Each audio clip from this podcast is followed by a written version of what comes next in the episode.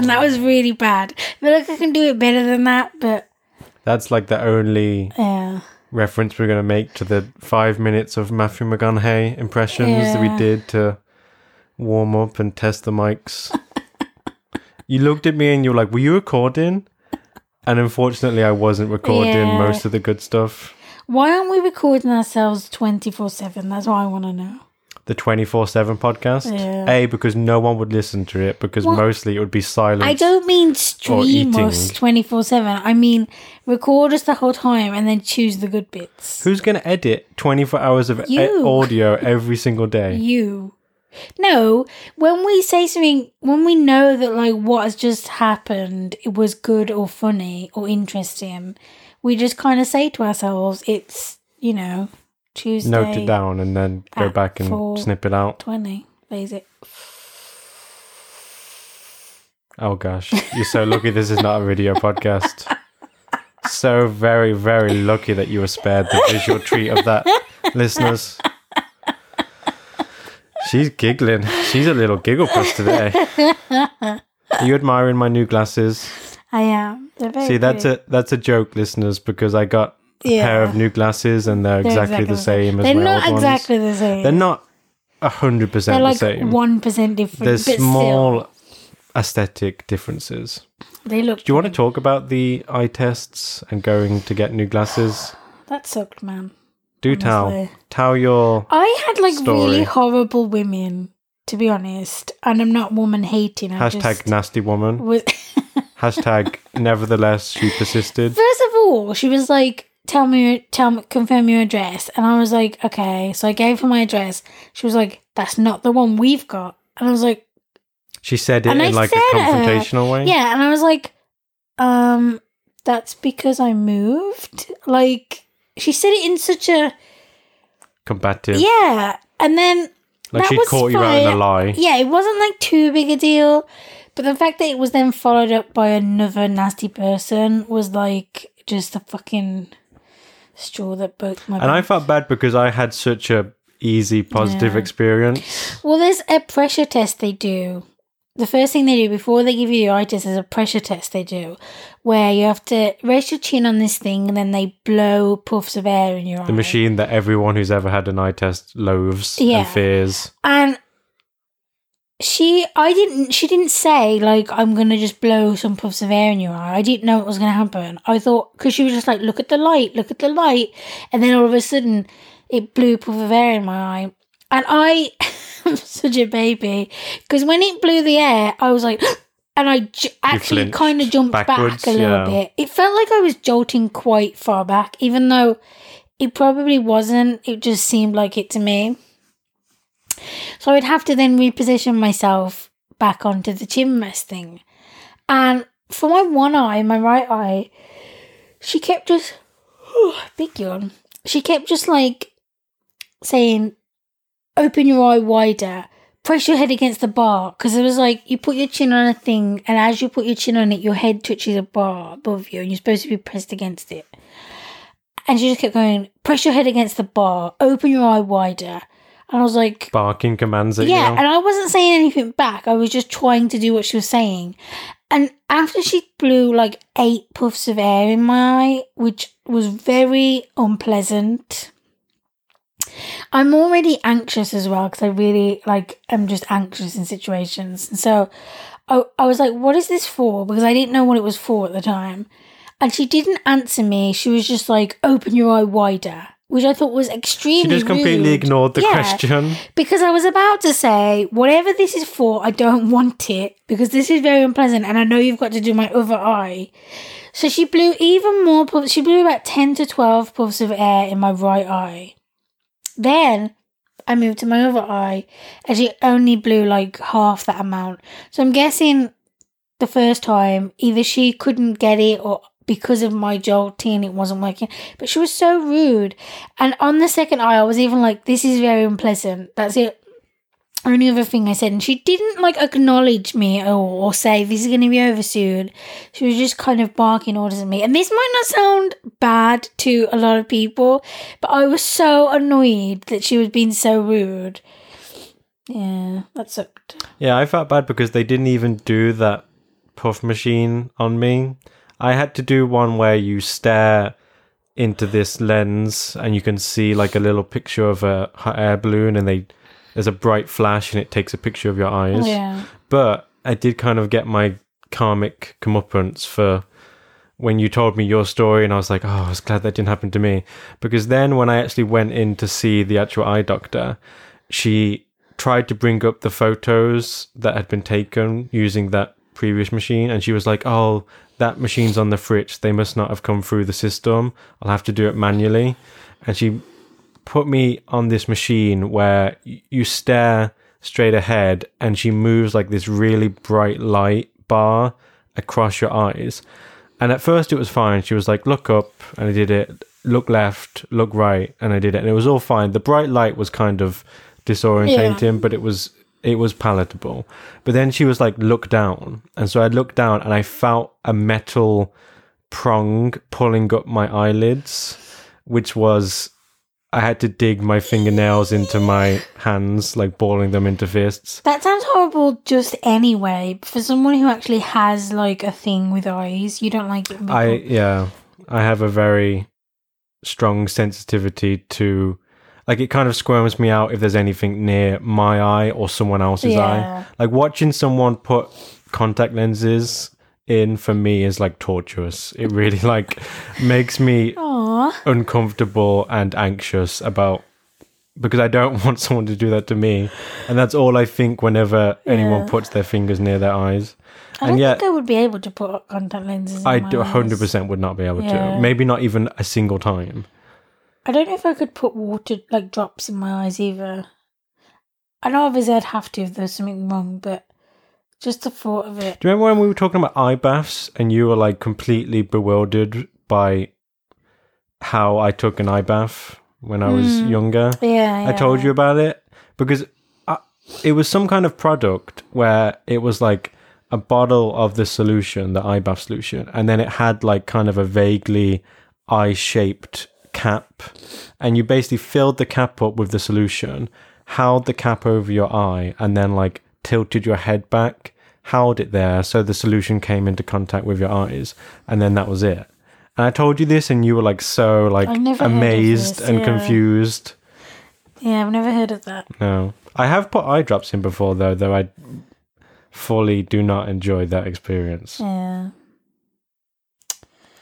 And so yeah, I got the same glasses again, just the same frames but a different prescription and you got some cute round Yeah, I I want probably would have got the same glasses because I do really like my glasses, but for some reason they don't do them anymore.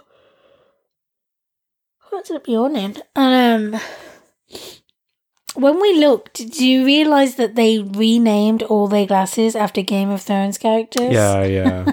that was very Because when you get their frames, if they're not like designer frames, they all have a name yeah. like my old frames are called George, and um, yours were like Danny or whatever. But and when I went to look, they had like renamed them like Jon Snow. Not They're Jon trying to appeal to the kids, Stark don't you know? things like that. Yeah. Imagine buying the glasses not because you like the frame, but just because inside the frame In tiny print it says ti- Stark. Yeah, Because there's nothing else that makes them Game of Thrones Yeah, themed. It's no. just the name of the frame. It's very strange. But yeah, so I got some cool kind of like slightly quirky. They're very round and like They're round at the bottom, but they're kind of a attention little grabbing. cat eye-ish in the Yeah. in the corners, which is cute. Um, a little bit retro, a little bit quirky, I guess. I've been struggling to adjust to these new glasses though. The last couple of days, it's kind of been giving me. I went to the eye doctor to get new glasses because I was having eye strain, and then they give me this new prescription. And for the first couple of days, it gave me even Oh. worse eye strain. I guess is my eyes acclimatized to the stronger prescription. I realise as well every time I take my glasses off, because you just leave yours on because it's convenient. Yeah, But every time I take mine off, my eyes have to adjust to the real so world blurry. again. Yeah, I get that as well. It's very strange. Yeah, my glasses were originally prescribed to me. This was like five years ago as distance reading glasses. Like the guy, I remember he said, when you're in class and if if you're sitting at the back of a class and there's something on a you know, a whiteboard far away. You should wear these then, and that's you know the only time you need to wear them. But then I just got into the habit of wearing them all the time because I think it makes you see better. So why wouldn't you want to? It's true what your mum said though. If you wear them more than you need to, your eyes are going to adjust to the lenses rather than. Do you know what I mean? Yeah. Like, and so you will, your eyes will then depend upon. I them. do think So- about that sometimes. I also am kind of like when I did my eye test, she said I have astigmatism, which I already knew, and she said it had gotten slightly worse. But besides that, she was like, Your eyes are good, your eyesight is good. And I'm always kind of amazed by that because I've spent basically since I was like 11 staring at screens, playing Yeah. video games, going on computers, going on my phone. Like, I'm amazed that my vision is not like Yeah. actually deteriorating faster. The stigmatism though makes because your eye isn't perfectly round or whatever, it or like perfectly eye shaped. Um the inside parts of your eye that make you see things in focus means they're not in focus anymore because the shape of your eye is not technically right. And so with me, my astigmatism had gotten better because as you grow, the shape of your eye changes. Yeah. And so I guess my Oh, eyes are now more round instead of more. When I first got told I had astigmatism, she was like, "Your eyes, your eyes are rugby ball shaped." That's what they said to me. I was like, I guess "Oh, that's the way they nice." use to Yeah, Explain it to us common folk. yeah. She was like, "Astigma." Everyone thinks astigmatism is a big deal, but it's not. It's just the shape of your eye. I'm like, yeah, but That yes, sounds like a big deal Yes, if my eyes yeah, yeah. misshapen. Also, it's not just oh your eye is not the right shape. It's I can't see properly because my eye is not the right shape and because my eyes constantly trying to focus, I get headaches and my eyes hurt, which is what happens to you. So it kind of is a big deal, I think. I feel like we've talked about this for too long. It's really not. I have really one last thing that I want to say because it just brought it to mind when I was thinking about my vision. Because I know it's going like no one's eyesight stays good Yeah. forever. You know that it's a ticking time bomb. Eventually, your eyesight is going to deteriorate and it's going to become blurry, and you're going to need, you know, strong glasses or whatever. And now with the advent of things like LASIK, laser eye surgery, I think often would I be able to do that?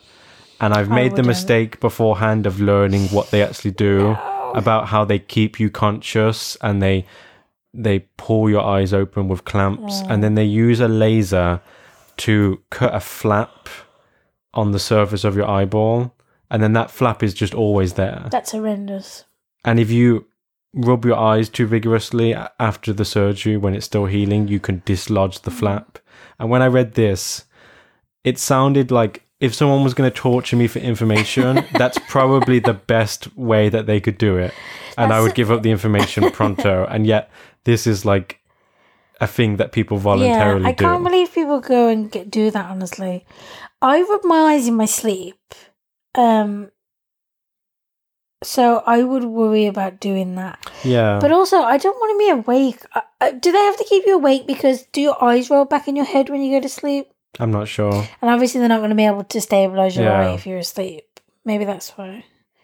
But yeah, there's no. I mean, I think I'd also because if something goes wrong, you can actually report to them that you're feeling. I mean, I know they give you an Yeah. anesthetic, but if it, you know, blinds you in some way, then you can instantly say Yeah. like, "You need to stop. Like, it's taken away my vision." But when they numb you and stuff, or give you like anesthesia, Numb you. you. can still feel things. yeah, of course. You can't feel the pain, but you can still feel like the pressure and stuff. I don't want to feel the pressure of someone slicing my eyeball. Like when I had my teeth pulled, do you remember I was so scared? And um, my teeth pulled, just one tooth. Yeah. and um, she was like, had to lift one foot off the ground. She was like, she was trying to get some leverage. like I could feel her yanking on it, and I'm just like, "What the fuck? This is." And it there was like almost it tran does translate as pain, not the type of pain you'd feel if you didn't have Yeah, any anesthesia. But it, it's a dulled, but it's you still feel something is going on. It's traumatizing. Yeah. Someone's yanking your tooth out. It's like no fucking thank you. I would not be able to. They would have to put me under and do it surgically for something like that. I'm very pleased with how soft my skin is right now. Sure. As you I feel like your I've had a milk bath. your flesh. Do you remember the few times A I did bath? have a milk bath? Do you remember? No. Not completely milk, because that would be a lot of milk, but like I'd fill the bath up, bath bath up like halfway maybe, and then pour in like mm, two pints of milk. That's not very much milk. It's not, but it's not when you think about how big a bath is. But it makes the water kind of silky. And so when you get into it, it then obviously makes your skin I don't understand how really milk could help your skin. It's calcium. It's your bones, right? I don't understand what could possibly be in milk that would be good for the surface of your skin. Like nice dermatologically. soft. Okay. Is also isn't that like a thing they say that Cleopatra did? She would have Yeah, baths of goat milk or something like that. possibly, yeah. That may be an urban myth. Yeah, I don't know if it works. I just tried it once or twice and I liked how my skin. Look, whether it, like, quote unquote, does what people are saying it does, all I know is when I got out of the Yeah. bath, instead of my skin feeling like it needed to be moisturized because I've been sitting in a bath, it felt silky. So that's how it feels right now, like I've had a milk bath, but I didn't. feels very nice. I'm I could pleased. understand that, like if it stops the hot water from making your skin all cracked and dry, like. But I don't see how it could like actively restore Yeah, moisture no, I to don't your think skin it does that. or No, no, condition no. it. I can't remember the reason why I did it. I must have read something. You know what I was just thinking when we were talking about the eye surgery and how it's painful, and then the dentistry thing. It's kind of amazing that people have tattoos without anesthesia Yeah. because it's a needle repeatedly jabbing into your skin, like whatever it is, hundreds of times a minute, and people just grit their teeth and bear the pain. It's such a strange thing. I think some people get like a pleasure pain type thing from it, honestly. Same with piercings. And then apparently removing a tattoo is like Worse. like one of the worst pains you can experience. well, yeah, because you're burning your flesh off, basically. I don't think that's how. You know what I mean? It's burning. I think it's the la- laser melts the ink beneath your skin. But at the It doesn't like time, take it- the top layer of your skin off. You look so not? Does it not? But bewildered I feel like it and does so burn skeptical. away stuff. It's got Yeah, of course, it hurts. Because the So ink is in your skin. Yeah. It's not on the top level of your skin. It's in your skin now. That's weird. do you think people do? Some people do get tattoos under local anesthesia on their arms or legs or whatever. Yeah, well, they have a thing now that's like a like a numbing cream or whatever, and they like rub the cream on your arm. So I don't think it's probably it probably not doesn't take away all the pain, but it probably doesn't. You don't get the like full sting of it. Oh my god! Talking of tattoos, do you want to tell the tale of the amazing tattoo that you saw on a passerby? Oh God, do I? Oh, we're gonna sound like judgmental assholes. No, I think you can just say it and then let the Okay. listener come to their own conclusion because it was so like Yeah, yeah, yeah. Attention grabbing and kind of incredible.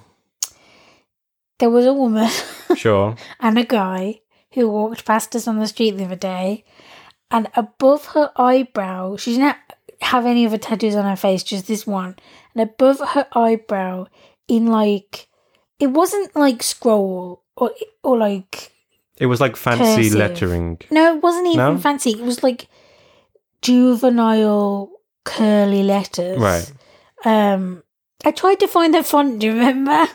Um, You just kept saying it was spiky, and I was like, I don't yeah. know any spiky lettering. I know, I- what does that mean? That sounds silly, I know, but that's how I only how I can describe it. And it was just the word, the name, Kev, Sure. as in Kevin, obviously. this was her tribute Like- to I was just like, a past lover. I don't want to judge you, and I'm not judging you really, but like at the same time, I'm like, why? it was just so startling to see. why above your eyebrow? face tattoos to begin with are just seem like a inherently a bad idea but to have someone's name on your face you are giving a hostage to fortune i mean you're just tempting What if it's fate like her father? oh now you make me sad what if it's a father who passed away But wouldn't you have dad? yeah that You wouldn't have his name, I don't think. Yeah, that's like if I just got my mu- like my mum's name, That would like a be heart, and then my mum's name. That's weird. You'd have just mum or dad, wouldn't you? Probably. Yeah.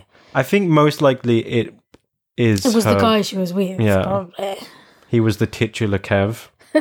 he was the namesake of this very Uh, I dedicated feel really tribute. bad, like Judgy McJudgeson. We're not being judgy. It's just how can you not talk about it? We are being judgy.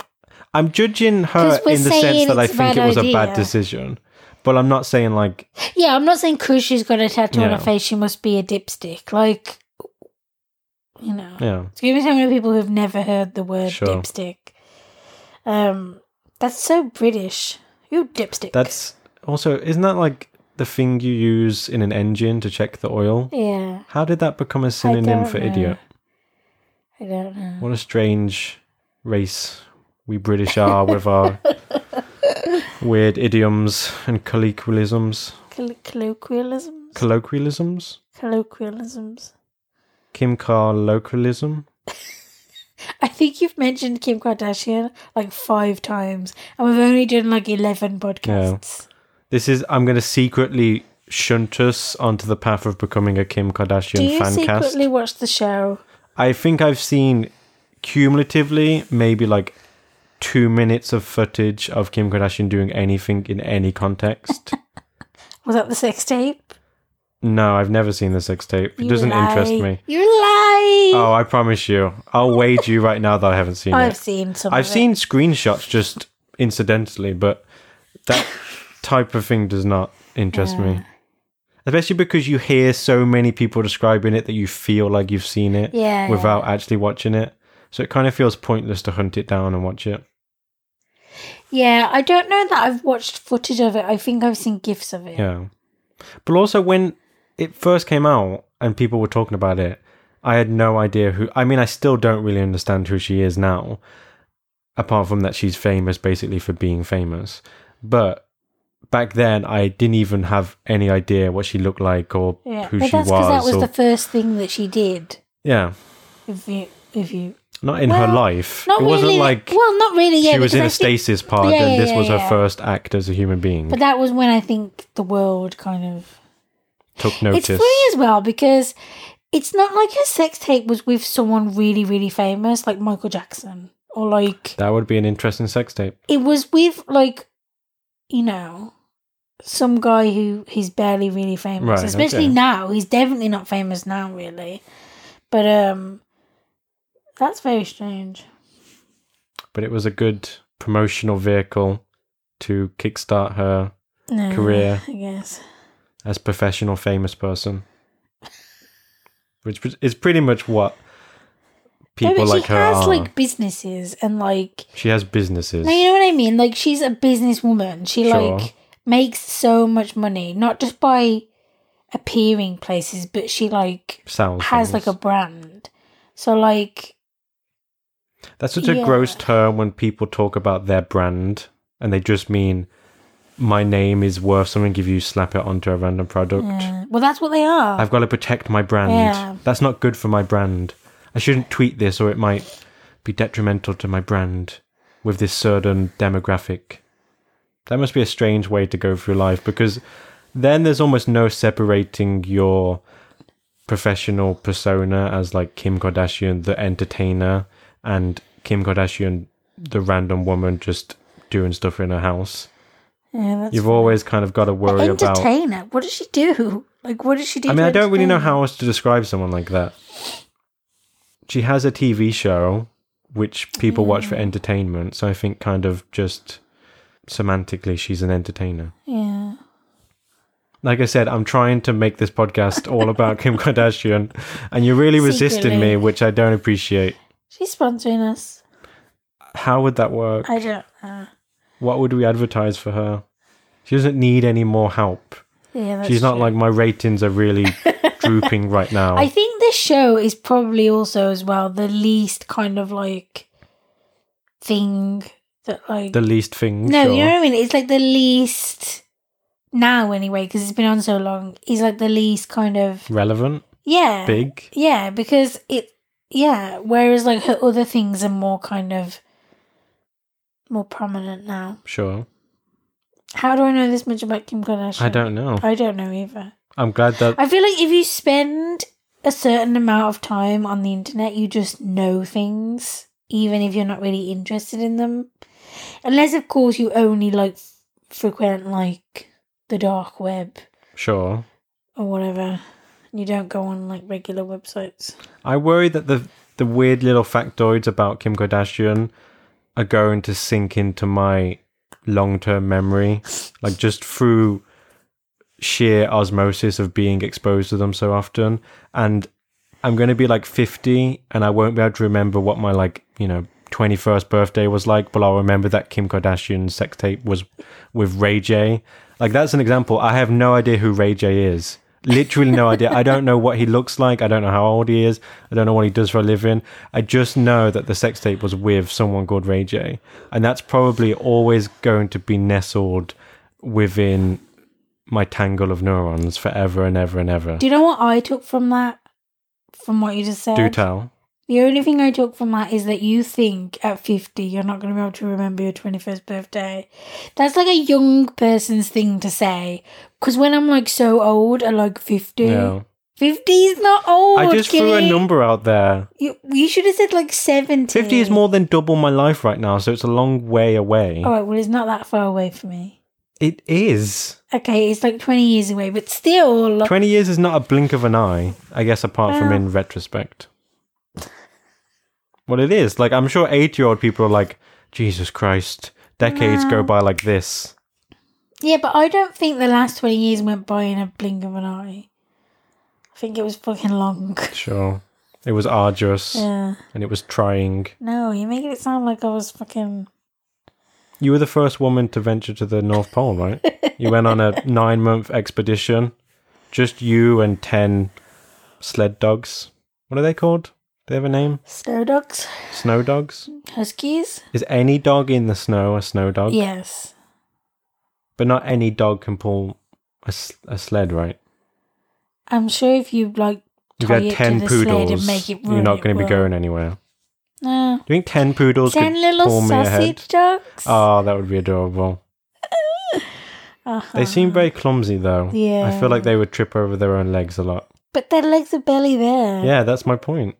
I don't They've got like understand. little stubby legs. Cute little legs. Yeah, sausage dogs are adorable.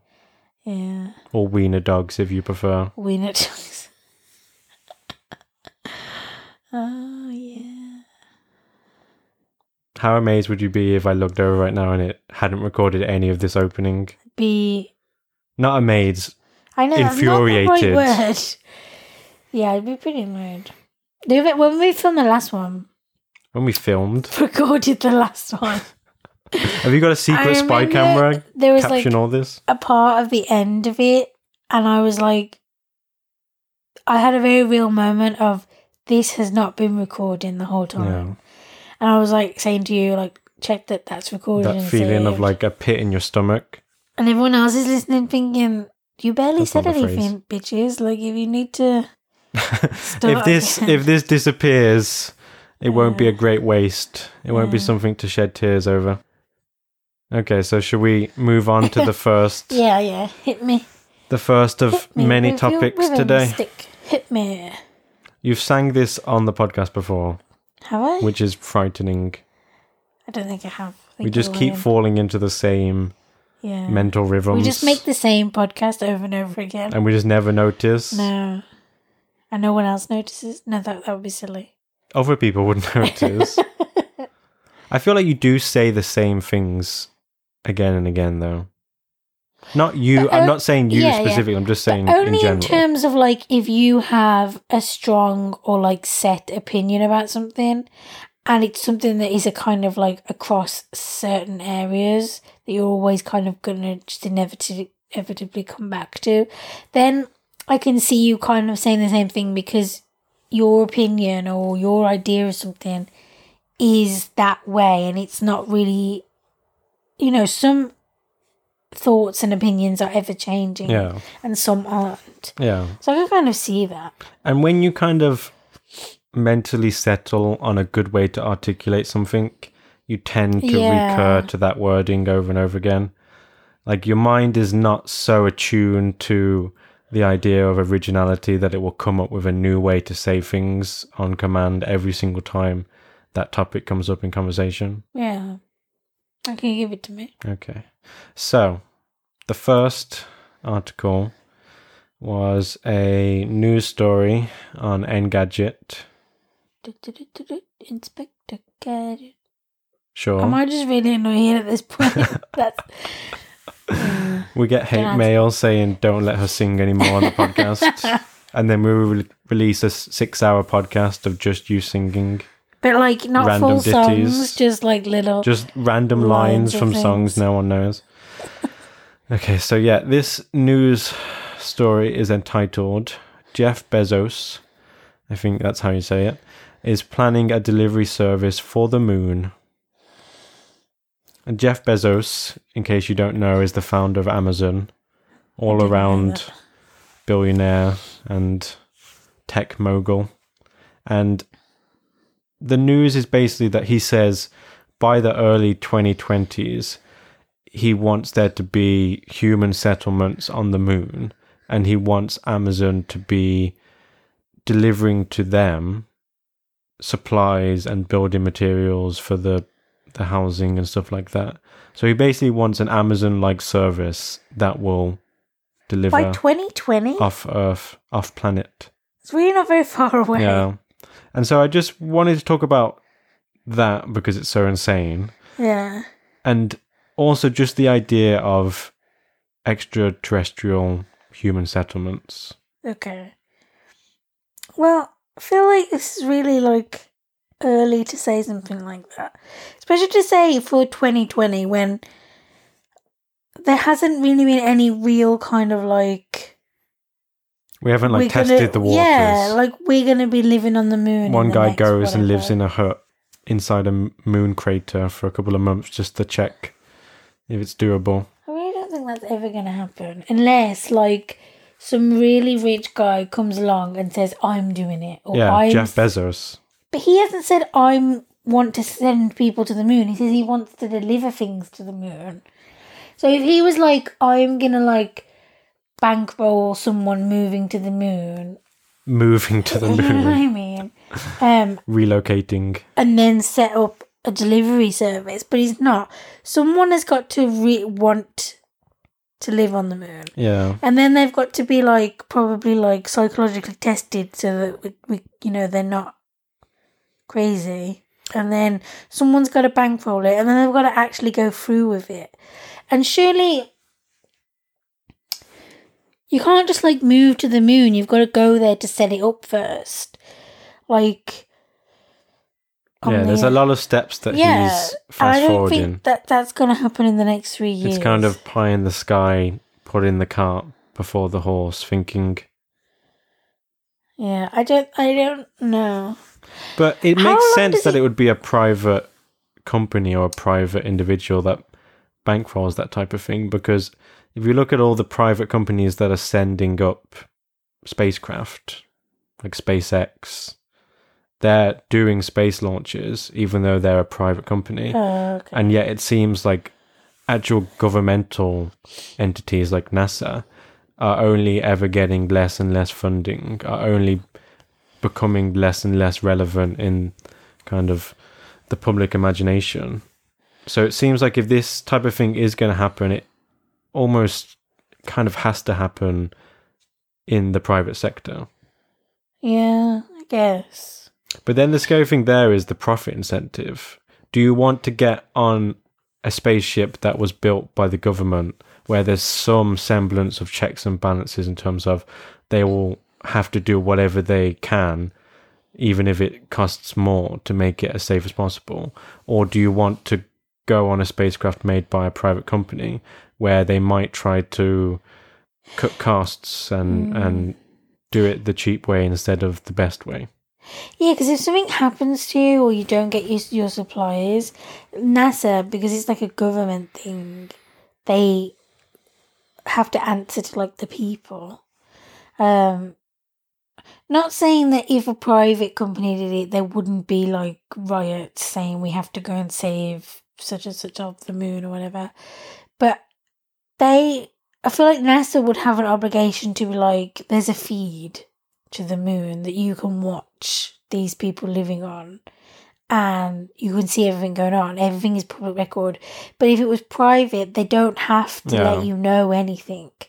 It could have failed, but they could pretend that it's still ongoing. Yeah, that's a good point. Would you? I know this is kind of a segue, but would you want to live on the moon if it was possible? No. I wouldn't even go to space if I was given the opportunity. Like, I wouldn't go to space, I wouldn't go to the moon, definitely wouldn't go to Mars. I Because you're afraid you might die, or you just don't have any interest. two no, I have the interest, like but there's two reasons. One, I'd be afraid I would die. And two, the bigger reason is I'm claustrophobic. Yeah, So I would worry. My biggest worry slash I know I would freak out at the fact that I can't get out. Of yeah, you're in a very cramped, confined space, Yeah. And there's no turning back once you're in space. You can't halfway through the, you know, break in Earth's atmosphere. You can't be like, I want to go home. Exactly. I changed my mind. yeah. So that's my biggest thing is that I'm claustrophobic. I think I would like to. I think it would obviously be terrifying the idea that you might die on this barren rock in space with no one around you, or, you know, just a few strangers in the astronaut program around you. I think that is terrifying, but it also would be so. Like, it's like one of the few real adventures left. Like, because there's not really like exploration anymore because the earth has been mapped. I mean, I know there's some caveats to that, like we haven't mapped, we don't know that much about the bottom of the ocean or some inaccessible parts of Antarctica or whatever. Yeah. But it's not like there's not really sections of the map that we need to fill in so you can go and explore that and be kind of the first person who does X. Whereas you could be the first person who goes and settles the moon or who goes and settles Mars. So there's still that sliver of of making a name for yourself available. Yeah, I guess when you said like exploration, I thought more of like the south kind of ex- exploration, as in like there's lots that you haven't seen or done. So why wouldn't you want to try those things first? Yeah, that's a good point. Um, whereas if you're like these this really adventurous person who has basically done everything at least Yeah. once, and there's there really is nothing new to see unless you do kind of go to those places that are very unexplored or completely unexplored. Um, then space and like the moon and stuff is your next massive thing. But for people like us who don't really travel, and we don't jump out of planes Yeah. and like sc- scuba dive and do crazy shit like that, we still have a lot we could satisfy ourselves with. Yeah. Um. Yeah, that is kind of a funny point to make that Yeah. I say that, but I haven't explored so much Yeah. of the planet I'm actually on right now. So much is still unknown to me, even if it has technically been mapped in centuries past. And I'm not really a thrill seeker. Not in the way that, like, my mum recently did a skydive and I was really nervous. My mum wasn't even nervous, she was just excited. And then it happened she was like, it was amazing, I want to do it again. And to me, like, that two minute rush that you get of like jumping out and then landing, that against like dying isn't worth it. Against And the, ground. dying thing is not the only reason why. I'm just not interested in jumping out of a plane. I'm not interested in. it's like adrenaline for adrenaline's sake.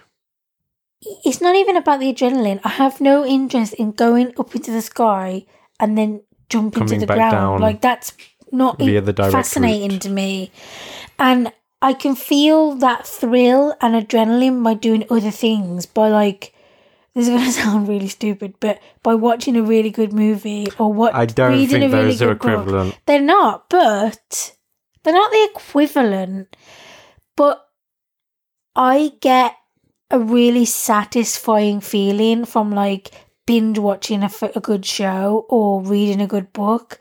And I don't get a satisfying feeling of like, I'm going to go on a roller coaster ride or, you know, dive off a boat into the sea. Like, I don't care about that. Dive off a boat into the sea. That's not really that perilous or incredible. I went scuba diving. My mum said she wants to go scuba diving. right. And That's a lot safer than skydiving, I imagine. is it? yes, I think Have so. you seen that fucking film? What, Jaws? Yeah, that's not the film I was thinking. What's that film where they get left? Oh, I vaguely recall. I'm not going to remember the That name. was horrible. This is some random horror that film from 10 years ago. honestly. I um, you would have liked it. It was like found footage type thing. I do enjoy found footage. That is very true. Yeah, because it was like him filming her, like Sure. themselves. Um, I was just to At least that's what I think. I mean, people are probably like, it wasn't found footage. I I think it was. It doesn't matter because we're not saying the title of the film, right? So no one can fact check everyone us. knows what it is. I'm sure there's a bunch of films where people get stranded at sea. but everyone knows what it is. Trust me. also, they weren't scuba diving; they were just floating in the ocean. They they were. That's how they got left. I know, but once the horror sets in, it's just them floating in the oh, ocean. Oh yeah, yeah, yeah. The But scuba dive is just a stuck there prelude. because the fucking scuba diver team left them. Yeah, but it's not inherent to scuba diving. They could have been doing anything in the ocean, and they could have been left. Okay, I will, will barely put my feet into the ocean. Okay, because I'm just trying to pick holes in your analogy. the ocean is scary. Yeah. It's so big and so like unknown. Like there are large parts of the fucking sea that that we don't know, and this whole like sharks will only eat you if there's blood in the water or some bullshit. That might not even be true, but Sounds. that does Feasible. not seem real. You don't want if to a test that out. shark is hungry and it sees your dangly legs, it's gonna eat you. There's not just sharks either. There are all kinds of fish that might want to peck at you. I don't. Peck at you. I, I also am not a very strong slash good swimmer, and I had nightmares of drowning up until I was about twelve, Right. and so I didn't learn to swim until then. So I just have no like in lots of ways the, the ocean is like beautiful and like amazing and like there are some really pretty stuff down there but i don't want to go down there you know Just like you don't want to go into space and see all the amazing. look i'm fucking fine right where i am okay Yeah, that's fair enough. I was just going to say, though, in response to what you were saying earlier, where you were saying like books and movies are good enough for me, I don't think it's the case that people skydive because they've become completely dissatisfied with normal, everyday Mm, diversions. It's not like books hold no pleasure for me anymore. I must go to the extreme. I think it's just like no sometimes you have a ham sandwich, or I guess most of the time you have a ham sandwich, and that's good. But then you you don't have to be like, so I don't need steak ever. I don't need steak as a special occasion because ham sandwiches are fine. It's like you mostly have ham sandwiches, and then sometimes you want something really kind of special that really pushes yeah the boundaries of what this is. but i feel like for someone like my mom all she does is work and then like when she's not working she wants to do things like skydiving like so What do you mean she wants to do things? She's only done a single I know skydive. she's only done it once, but this She's is like a new thing. an adventure junkie. because she just went through life working and not like well, she has like social enjoyments, I guess, like with friends and you know her partner or whatever. But in terms of like she wants, she's very much like I want to see things, I want to do things now, and I'm just not there. Can you I'm not- imagine your mom chopping her way through the jungle with a machete, Yes, exploring the rainforest, she's a tough cookie. She would do that. offering food as a thought you were gonna say gesture offering of friendship herself. to monkeys? I was about to. Yeah, that would be a very dark path for this uh, metaphor to go down. I think I think we kind of got off space a little bit. Yeah, we're, I'm about to go back to it. If you were given the opportunity to go to space or the moon or whatever, um, and you took it, I would want to go with you because that's the type of person I am. Like, If we die, we die yes, together. I'm like, if we die, we die together. So, and I think I would get a level of comfort just from you being there, but I definitely wouldn't do it on my own. Like, I don't mean on my own as in a solo mission to space. I mean, I wouldn't do it without you. Yeah, I know what you're saying. Well, I would just say it's not like I'm gung ho and completely fearless about the prospect of being shot in a metal box via rockets into space.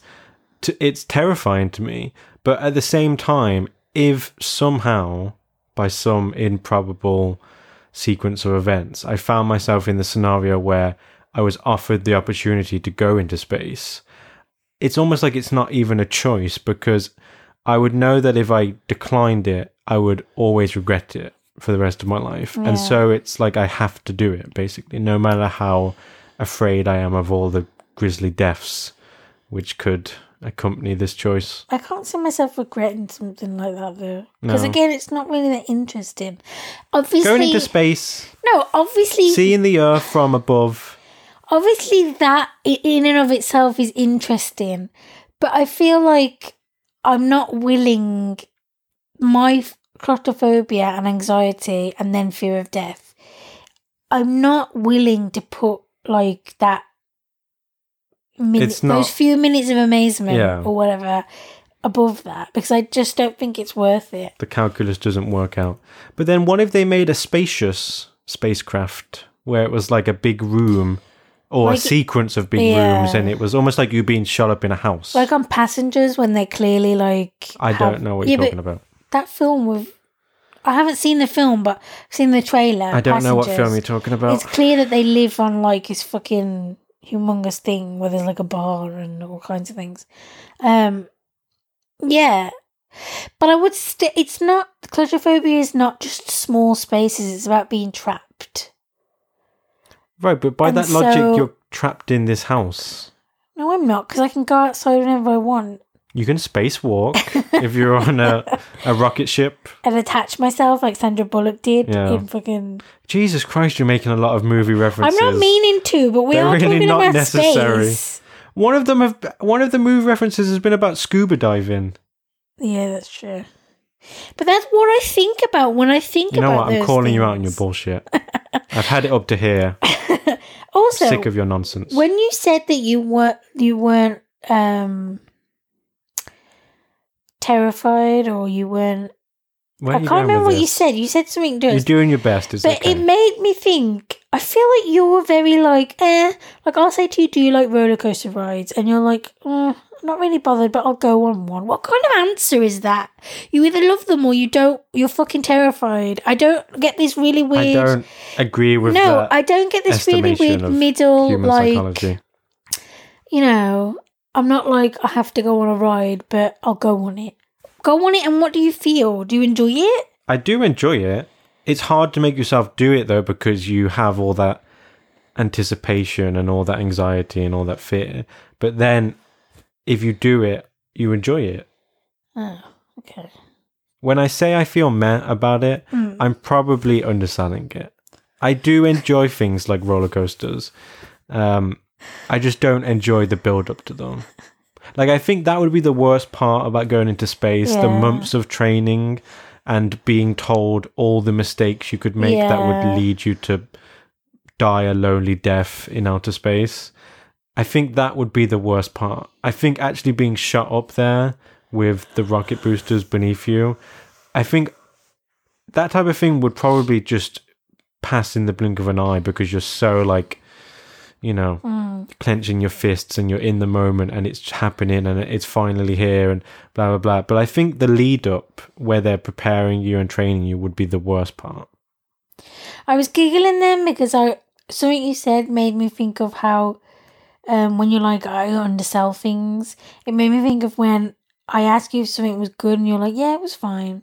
But like when most people say it was fine, what they really mean is like it was all right out of 10. slash bad, and you are like fine for you is like good, just not excellent. And that's very strange. and so when I'm like, how was the food or whatever, and you're like, it was fine. For a minute, I'm like, what? What the fuck? Like, what do you what do mean you it want from fine? me? I'm very tepid it- in my pronouncement. you're very, sometimes. Like you, it's like you only have a certain amount of that was amazings to give, and you don't give it. Well, if you do it too much, it loses its value. If everything is amazing, then nothing is amazing, right? yes, but you can meet in the middle. You don't have to like stay on the one end of like nothing's amazing, so I'm never gonna tell you it's amazing. Like you're you're very much like eh, it was alright. I try to av- avoid hyperbole in those situations. Yeah. Yeah, so it's just I just made me think of that. It's really a funny thing about you. I understand what you're saying, but I think it's also maybe a symptom of the fact that my default, if I don't feel very strongly about something, is just to really be kind of, eh, it was all right. Like, whereas I feel like you are quicker to be like, like you were saying earlier, it's either great or it's terrible. I loved it or I hated it, it was the worst thing whatsoever. And I think that does have value to a certain extent because you're not middle of the road neutral when someone asks you your opinion about something. Yeah. If someone says to you, Should I watch this film? and you say, Ah, it was okay, it's kind of worthless as a response to their request for a recommendation or not. Whereas if you just kind of pick a side and say, Oh, it was terrible or it was good, then at least you're giving them some useful input in response to what they're saying. what are you giggling at, huh? Just like the little things that make a person up. Very fascinating. But yeah, back to space. I We've returned to space yeah, I triumphant. I just don't Yeah. I think if I can rudely interrupt, I'm Oh. going to, I'm going to just There's really- bulldoze through your There's point. There's really nothing to interrupt. To me, I think it's almost kind of a idealistic thing where I want us as humanity to be engaged in space exploration. And I guess a byproduct of that is settling on extraterrestrial planets, which I guess is kind of a oxymoron.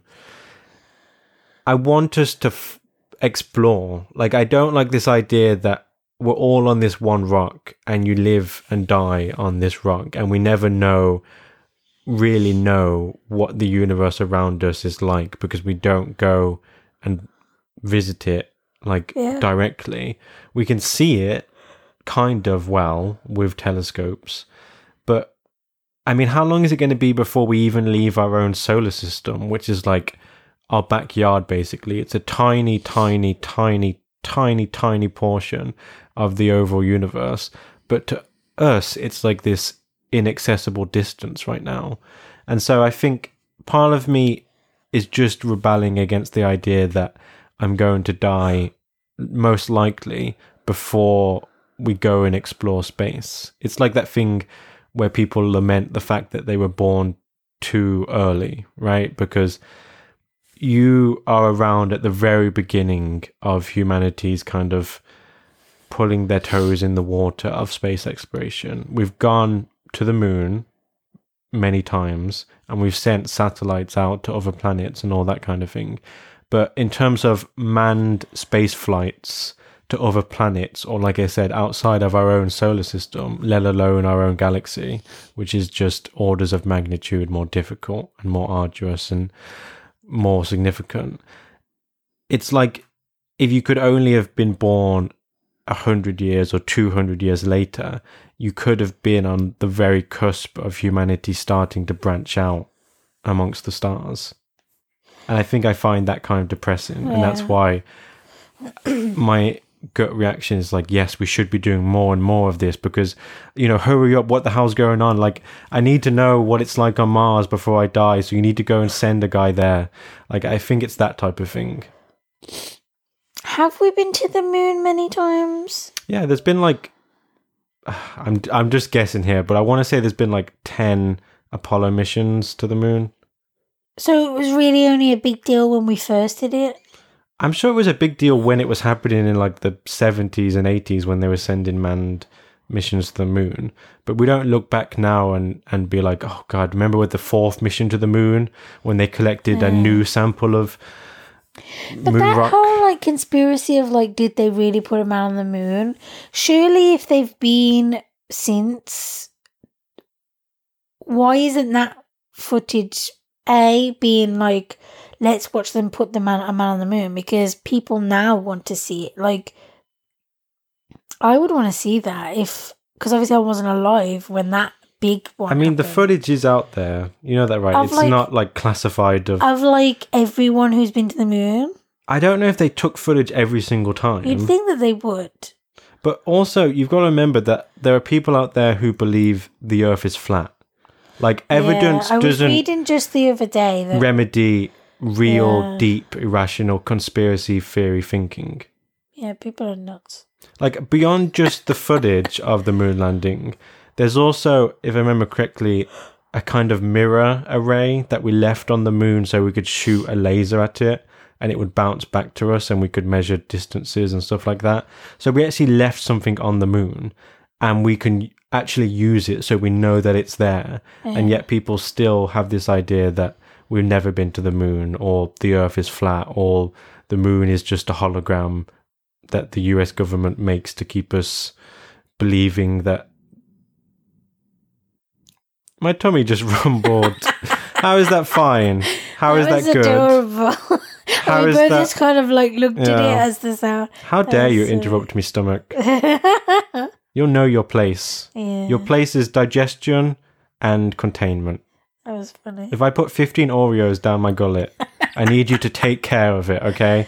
No questions, no issues, just get it done. Anyway, what was I saying? Yeah, so there's other reasons to think we've gone to the moon beyond just the grainy, you know, low frame rate footage that we have of it. But that's still not enough for some people I'm gonna because they're search just for this. inclined to think that way. When we're done, I'm gonna see if I can see other footage. Because surely they've recorded it if they have. But it's all going to look the same. It's No, all going to be guys in white suits with yeah, but black visors newer, jumping like around. if they've done it in the last ten years, I'm gonna tell the there's not. I'm, I'm pretty sure there's not been a manned. That's what I. My mission. point was, if we're able to go to the moon, why aren't we going there? Like, you know what I mean? Jeff like, Bezos is on the case. What do you want? He's doing his best, all right. Well, a because it's expensive. like it, my, point was, it, have we not done it since the seventies? I don't think we've done it for a few decades now. It's And expensive. we, we it's just mean difficult. people, right? Because it was the Americans. Yeah, yeah. And also, you have to understand that the space race had bigger implications than just putting a man on the moon. It was also about the US showing off its rocket technology to the Soviets so they could prove that they had, you know, very fearsome missile technology also. Did the. Americans do it first? yeah. You know that. So what was the That's one of those questions you ask me where I know you know the answer. yeah, I did know that. But what was the thing with the monkey? What thing with the monkey? That's way too ambiguous for me to be able to give Did you the a Russians put a monkey answer. on the moon? Yeah, I don't know. Why are you asking me There's this? people out there that are like, she is fucking dumb. Then I'm dumb as well because this doesn't ring any bells. I know they've put animals into space, Oh. but going to the like going to space just means breaking the Earth's atmosphere and being Yeah. in its orbit. Whereas going to the moon is actually going somewhere. So it's a big di- like Yeah. going into space is not all the same thing. I know. No, but I'm just saying there's a big difference. It's not all if they put a monkey in space then it's the same. Yeah. Like you can send I know sometimes you'll see like someone just a random normal civilian will send a weather balloon up into low orbit. So you can basically with, you know, a, a decent amount of money, you could build something right now and send it into what is essentially space. Like you can do that right now. Don't you need like a booster to send it? You're saying that something could just float up there? Yeah, I'm pretty sure they've sent like kind of balloon type things into Earth's orbit. Wow. So you, it's not that difficult to, to get into space, but then there's a huge hurdle to then surpass in terms of going somewhere like Yeah. the moon or Mars or outside of our tiny little solar system. But like I said, I'm very impatient for it to happen Yeah. because I just I hate the it- idea that it's going to pass me by because I won't live long enough. I think you could live another 80 years, so I think something's going to happen for I you. could live longer than 80 years. How dare but, you? like, I mean, just. I could live as- to be 120, But a as a- spry geriatric. So you could live another 100 years, Yeah. technically. Well, you've got to think about all the medical advancements that are going to happen. Yeah. I'll be frozen. Yeah, maybe that's the only way to do it. Get frozen for 500 years Yeah. and then basically have it stipulated in your contract how- don't unfreeze me until we put a guy on Mars. God damn it. But you've got to pay. You've got to have enough money before you die to pay for like 500 years Yeah, of worth course. of f- freezing. Are we even gonna. Is Earth even gonna survive that long? 500 years. The sun is gonna like die. That's like in billions of years. Then why are we bothered? About what? People aren't gonna be here in a billion years. Do you think people are panicking about the death of the sun right now? Yes. They're not, I assure you. Uh, I don't like this conversation. I feel very uneducated. I'm trapping you. I'm very uneducated about matters of spacefaring as well. Yeah. I just find it fascinating as a layperson. This idea that as a species, we start off on this rock in the middle of this vast nothingness. And you've got to remember that we. How long have has human civilization been around? Like ten thousand years. How long have humans been around? Like, I'm I'm just guessing here, but I'd probably say like, you know, a few hundred mm. thousand years in our current form. That's like nothing. That's like a second in the context of how long the universe has been around. But my point is so we find ourselves on this rock. We start to make more and more advanced technology. We start making more advanced civilizations. And we still haven't started exploring what's around us. Like it you know, in a real sense in terms of actually sending some of us to, you know, hey, go check out what's beyond Saturn. It's just so surreal in a way that we are to a large extent trapped. Although I get, you know, to counter myself then, that's kind of silly in a way because although the earth is tiny, like infinitesimally small in the grand scheme of things, like we were talking about earlier, how much of the earth have I seen right now? Yeah. a tiny, tiny fraction of it. I could go and explore the rainforests or the Arctic wastelands or the deserts or the oceans. Like, it, in a way, it's kind of silly to be like, oh, we're trapped in this this tiny playpen. You could go and explore the forest Yeah, down the road, and that would be an adventure. yeah. So I, I don't know. Maybe it's just kind of I was just thinking about how, like, first I was thinking about there being like other parts of the universe, um, where there are planets like ours, where there can be like people, either people like us or people that are different, but what you would probably still essentially call human beings. Um, and that they're also kind of exploring to see if there are other people out there. And then my mind quickly moved on to, but we're just, how did we go from just being like animals, like the cavemen or whatever, who their only kind of instincts are really to like eat and like survive, to these really fucking weird, like, people who have all these rules and jobs, and there's like, full societies of they're just like there are all these structures and rules and weird things. It's like how do we go from just being like animals to that? Yeah. And when I really try to think about the universe and like what might be out there and then other beings or other people, it really does start to kind of blow my mind in a in a kind of like I don't understand how we were and how we are now and why. And then I think about people who are like, there is nothing, like the earth is flat and there is no kind of like space or moon and there's no, there's just us and this kind of like land that we can see here.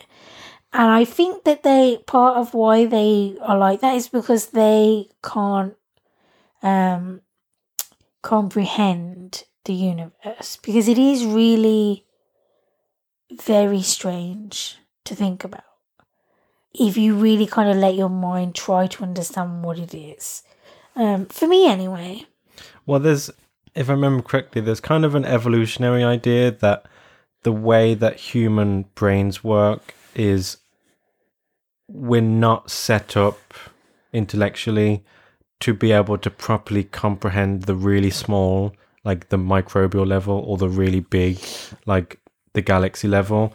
We're in this very specific, narrow Goldilocks zone of comfort where we understand intuitively this scale of like human beings and houses and maybe even like cities and continents. But when we try to wrap our minds around something like an atom, or we try to wrap our minds around something like a cluster of galaxies, I think it is probably true that we are not set up for that type of thinking. And so it does kind of feel unnatural. It does feel like this great challenge that you're trying to rewire mm. your thinking to tackle. It's like when you think about death. If you think about death for long enough, it, it can really freak you out. Like, because no one knows what's going to happen. And the idea that we, in a way, know so much and we are out there trying to explore space and stuff, but we don't know that kind of simple. We know everyone dies, but we don't know why. Like, what do you mean? Well, not that we don't know why, because we know we why, don't know why like, death exists. Is we don't know why death is this thing and where we go afterwards, yeah. if we go anywhere. And I'm like, why aren't we spending money on that? Like, but I'm sure there are people trying to figure it out in one way or another. But it's like, how do you even begin to do that? But- it's just one of those things where if you think about it for long enough, it just you realize your your brain can't go there fully because you just can't. It's not supposed Yeah, to. it's not It's not to. set up that way.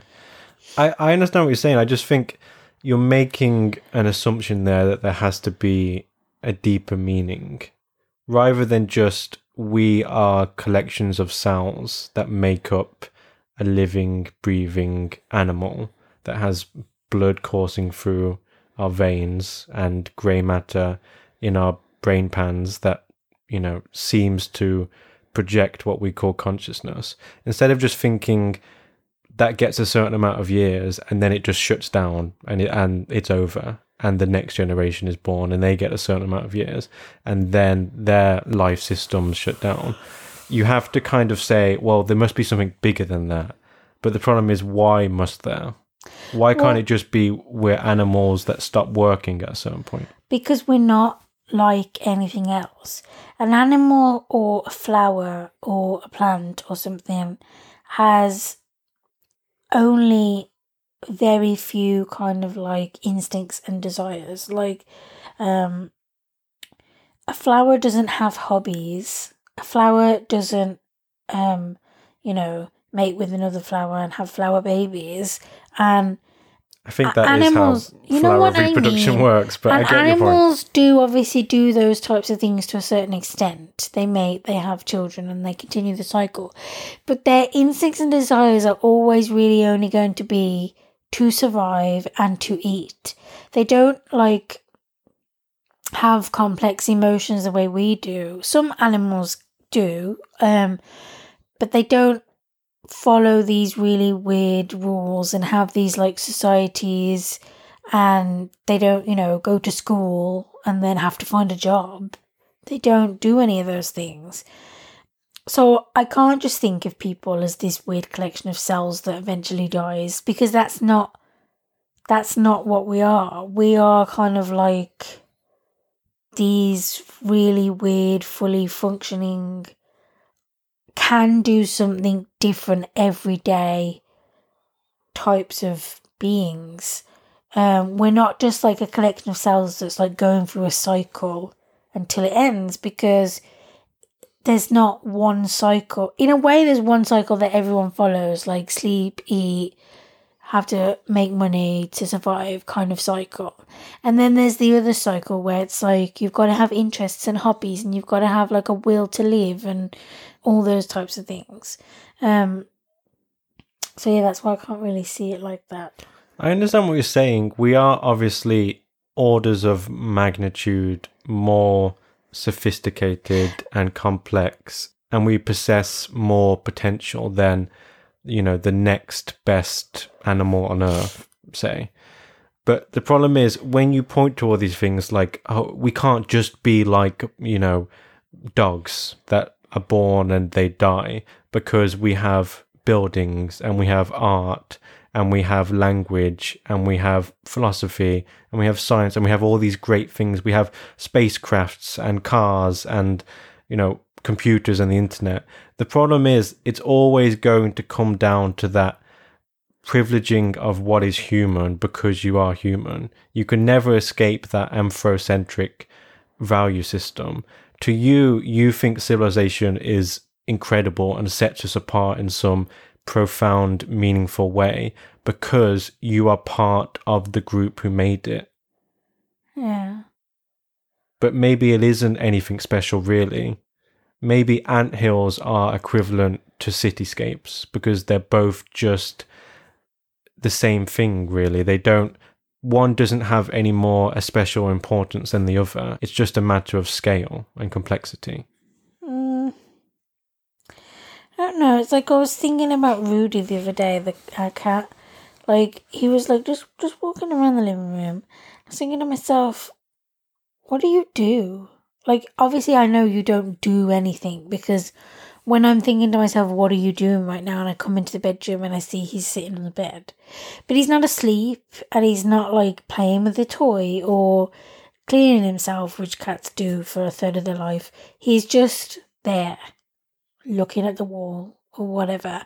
And I and I'm like, is this unbelievably cruel that you're here in this house instead of out there somewhere with the cats or should I get another cat or are you depressed? Like I, I wouldn't know. Like I don't know. And I'm worried that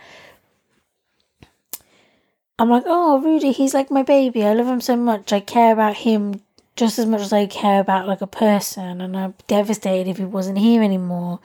But then I'm like, am I just being really cruel for like having you, taking you out of like your cat world and putting you into my world? Because I don't know what you're thinking or feeling and you could be like in terrible pain. A, you're totally stepping on what's going to be the third topic.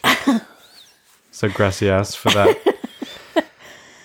and B, I understand what you're saying, but then can't you also apply that to humans? Can't you say, well, it's cruel that humans have to be cooped up in these concrete boxes and they can't do what humans used to do, which is roam the forests and hunt down their own food? Like, why is there this one sole objective, like, best way for a specific creature to exist and function? I guess it's more so that I can't know because he is a different. He's not a person that can tell me what he wants. So if he's happy, obviously there are things that we as people think we know about animals, but ultimately we can't really know. We're like, oh, okay, when a cat does this, it means he's happy and he's trusts you and he, you know, he's pleased with you. And I'm like, no, you don't really know that at all. He's just not eating my face, and that's all you really know. So but yeah, if we want to move off that because we don't want to go too much into our third topic. Um, when you brought up the people thing, just well, aren't we just like cooped up and stuff? Yes, there are obviously a portion of people who book that kind of like way society lives and they don't own anything and they kind of live on the land or whatever. And then there are other people who almost like want to do that, feel like maybe they would do that, but they are f- still following these rules of like, but I have to get a job, but I have to get up every day, and I have to do this in order to survive, and I have to make money, and it's like, uh, it's very difficult to live a certain way when you don't want to live that way. I get what you're trying to say.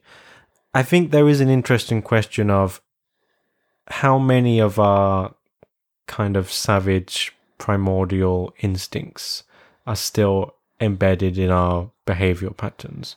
If you think about cavemen and Neanderthals, they had, like you said, a very simplistic existence by comparison. They thought about killing some food, take down a, a wildebeest, for example. They thought about finding a safe place to lay their head, like a cave, and that was pretty much it. And they, uh, you know, there was also a certain impulse towards procreating. So you find a mate and you look after them as they bear your children. I think there's definitely a quandary about how much of that we've just modified. Whether we are just the same beings after all, even with all this pretense of civilization and culture and technology, are we just playing out the same patterns as our ancestors did 50,000 years ago, but in this new context of cities and the internet and food that you go to a supermarket to get? And if we are, does that mean that that is how human beings are kind of programmed to live? If we try to break that cycle and live a different way, is there something in us that's going to rebel against that and try to shunt us back onto that established path that is kind of drilled into us on a genetic level? I think there are. I think that's where things like stealing and um, murder and things like that might like partially stem from. Like, as a caveman or whatever, whatever you came across, you could try to take. And if there was another caveman who wasn't from your cave in the way, you would fight to see who gets it. And some people are like that. They don't want to kind of follow society's rules in that you have to earn everything you have. They see something, they take it. Um, if someone gets in their way, they fight or they murder.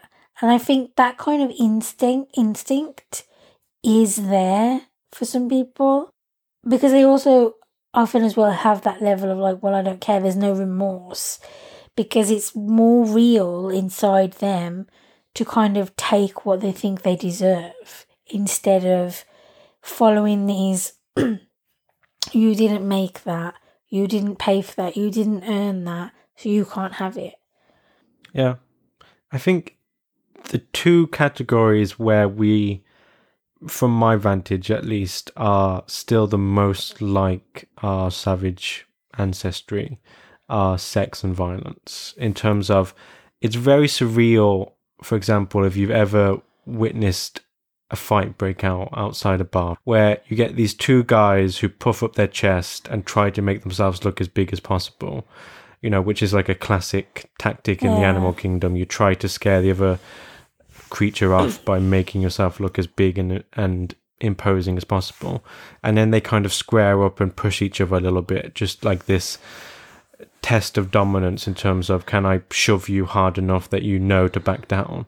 And when you see this prelude to the actual fist fight, it's very animalistic in terms of all pretense of civilization is dropped, all pretense of civility is dropped, and it just becomes this kind of clashing of horns almost, but in human form where it could be two buffaloes butting head, but it's two drunken idiots shoving each other and getting mm. each other's faces. And when you see that, you do kind of realize that when push comes to shove, human beings do revert back to their animal instincts and they do act as if we were just animals wearing fancy clothes with fancy gadgets. And that is a very disconcerting thing to see and to have that impression implanted in your mind. And then it's kind of the same with sex, really, when you think about it. How has sex changed from a caveman and a cave woman getting it on in their cave? It's basically the same thing. Of course, we've got all these accoutrements, like sexual fetishes and all that type of thing, where we've put things into categories and we've made things more complicated and elaborate. But ultimately, it's the same act it's the same process. It has the same importance. It's done in pretty much the same way. And in both situations that I'm talking about, we find out that we are still just animals in some key, profound sense. Wow. We've gone so far from like, Yeah. let's go to space and explore the fucking moon or whatever. Um, yeah, I agree with you that those kind of like instincts and desires and things are the same and they have been the same over time. It's just really difficult now when you try to add everything else in on top of that. Um into the under these kind of like ideas that you're supposed to live a certain way um and adhere to all these rules. Um, going back to the space thing, For I- the third time in this conversation, we return to the actual topic of discussion. Go on.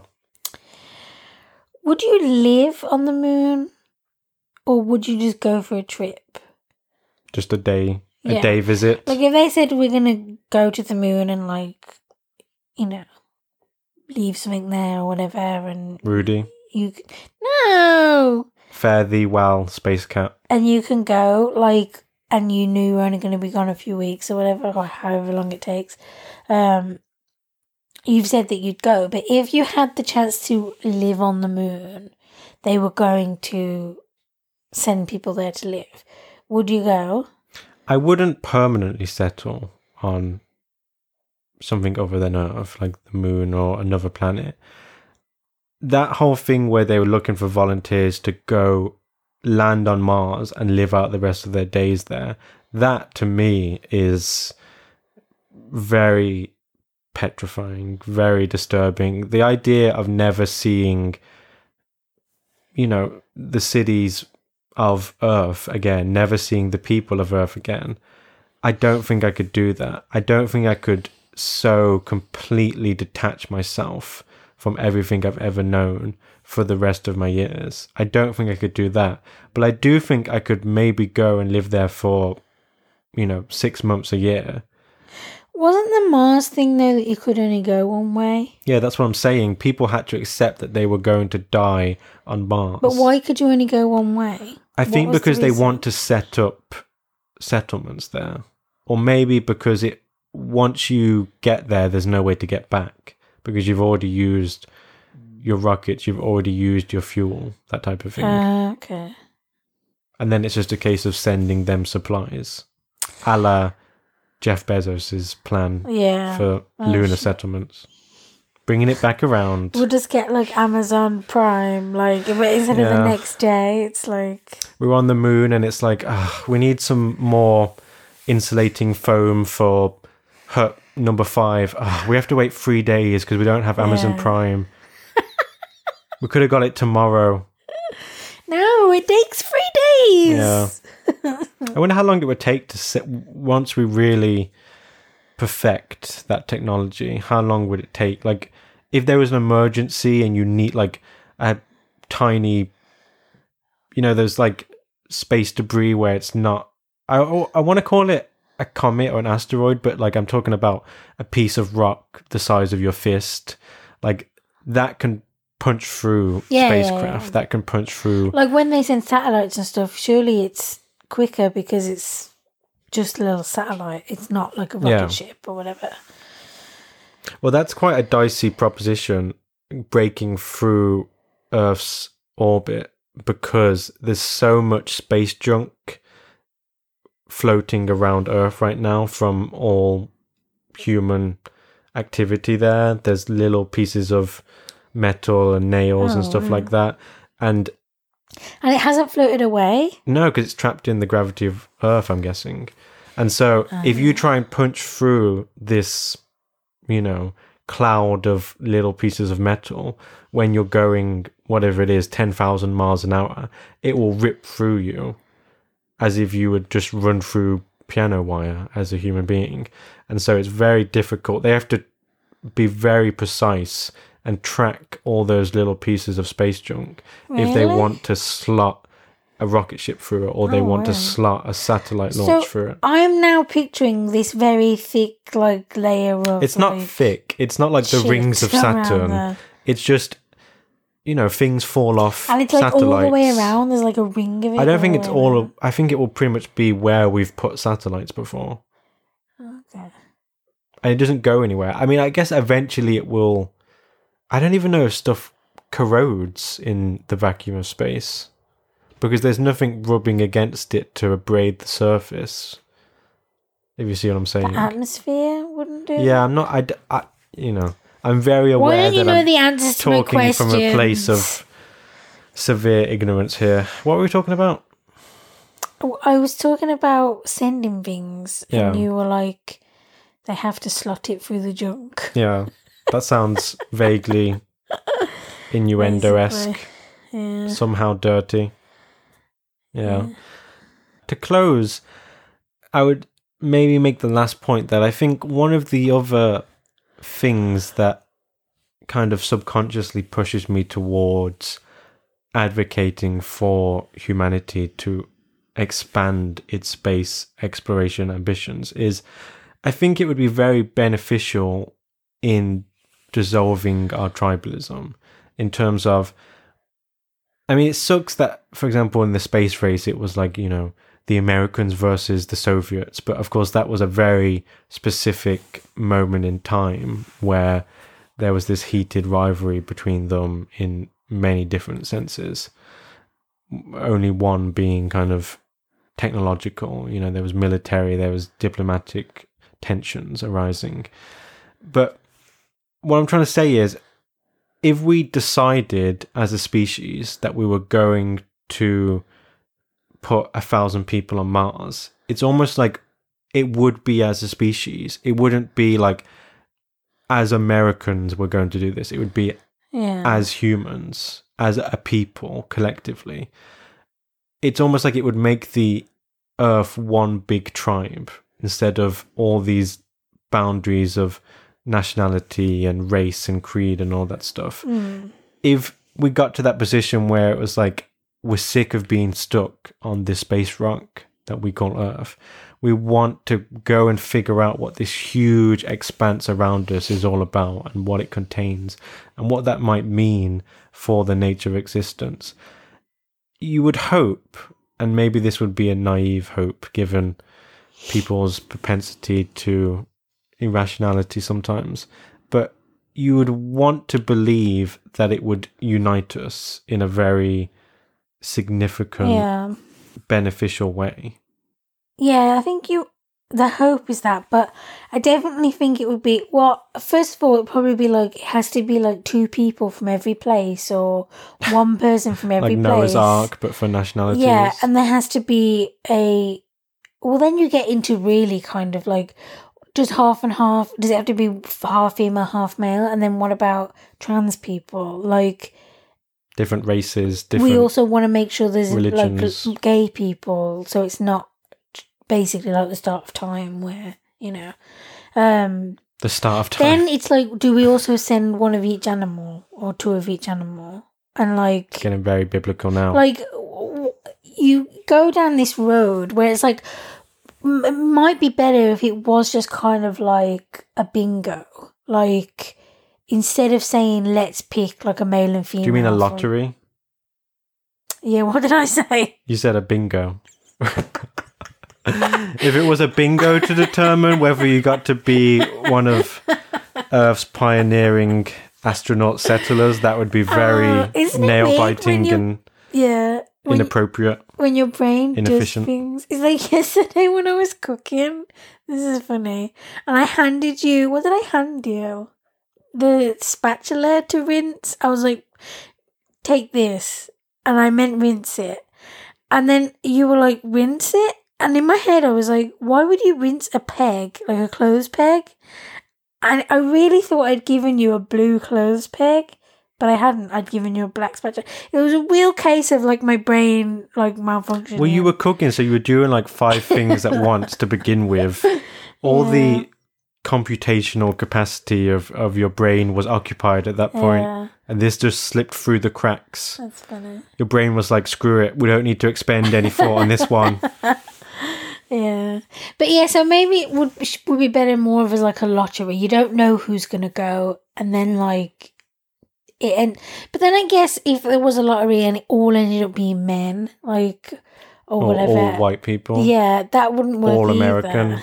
Yeah. No one's going to be happy regardless of what you do it. But a because- lottery from each different country. So you still do get people from all different countries. Therefore, you end up getting different races and etc. Um, and different ages.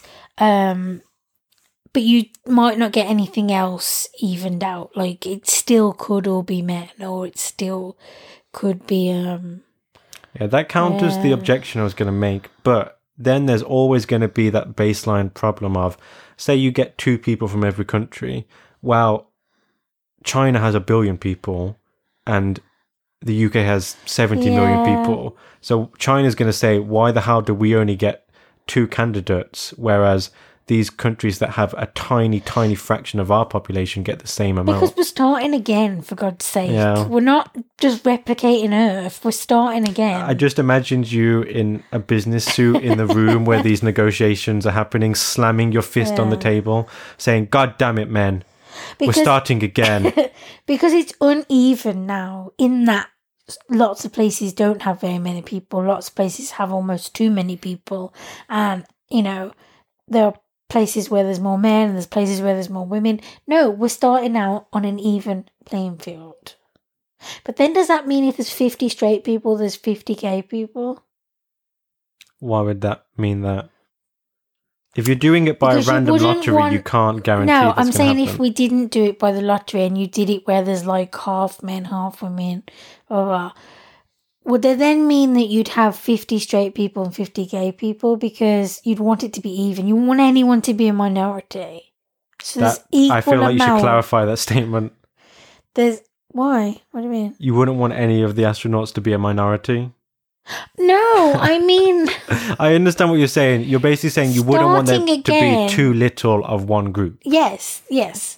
You wouldn't want anyone to be like, there's only one gay guy, there's only one black Yeah. guy, there's only one whatever. So that's why it would be hard doing it this way because you'd really get stuck into the like small things like, well, there's Yeah, also it got to be, be 50 left handed people. Endless or whatever. squabbling over. Like, the I'm left handed, tiniest by the way. I differences in wasn't shitting on lefties. Yeah. it's interesting then because and this is like real like uh, you know no one needs to worry about this let's just focus on you know putting some people on the moon again but if you go down this scenario even further when we do start setting up settlements that can take you know a significant amount of people like tens of thousands Yeah. or maybe even hundreds of thousands then you run into a further problem in that overpopulation on Earth is already a dire predicament for us. It is. I don't believe that. Ah, okay. I We've don't know how to respond this to that. before, but how are we overpopulated when there's like masses of land that aren't being used? But people can't live in deserts. And people can't they live can in if you Arctic set tundras. up a new town. Just throw them in the middle of the Sahara and say, Like, figure it out. Okay, Here's some planks of wood and cows. the only land available is not like you know the fucking plains of the fucking. that was a sentence which had three words and two of them were fucking.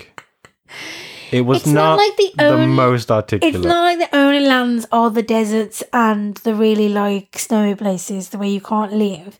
There's lots of just like green land available. How do you know this? I've travelled England. There's lots of fucking You've farm. mapped out all the empty spaces. You're a part-time cartographer. I mean, for God's sake, there's so many empty like buildings and apartment buildings and houses and things don't get used right It's because people are constantly following these outdated rules. Solely a question of physical space in terms of we've actually. What is it then? Are we running out of sun?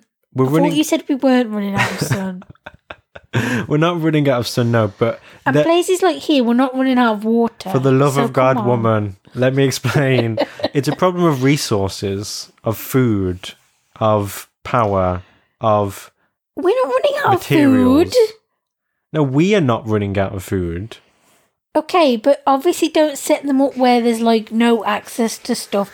But there's like plenty of land where there's like access to things like food, like oil, like water. I'm so over this tangent, by the way. We're just getting into aimless yeah. argumentation. My point that I was trying to make was when we do start a large scale resettling effort off world, places like China are going to say we should be at the front of the queue because we are the most densely overpopulated. Whereas, you know, just for example, they could say, America, you've got so much open space that you could still use, whereas we have exhausted all the possible hmm. places for our people. So we should be given first priority in terms of alleviating overcrowding, overpopulation. And so then that's going to lead to its own set of very obstructive debates, very obstructive negotiations. And no one is ever going to be happy with what they get in the end. And I just hope that that doesn't endlessly entangle us and stop us from actually getting something done. Well, I guess you've got to ask what the new world is for. Are, are we just like spreading out? Are we trying to start something new? Are we. Do we really need this because we're overpopulated? Like, obviously, if that's like the main reason why we're going to start sending people somewhere, then what you've then got to say is, well, okay, if it's an overpopulation thing, you might think it's not right to send people out of China because there's not enough room because they're Chinese and they want to live they want to stay there. But what's better, moving them to America or moving them to a different planet? Like so I don't think if we ever do this that we should do it because we're overpopulated.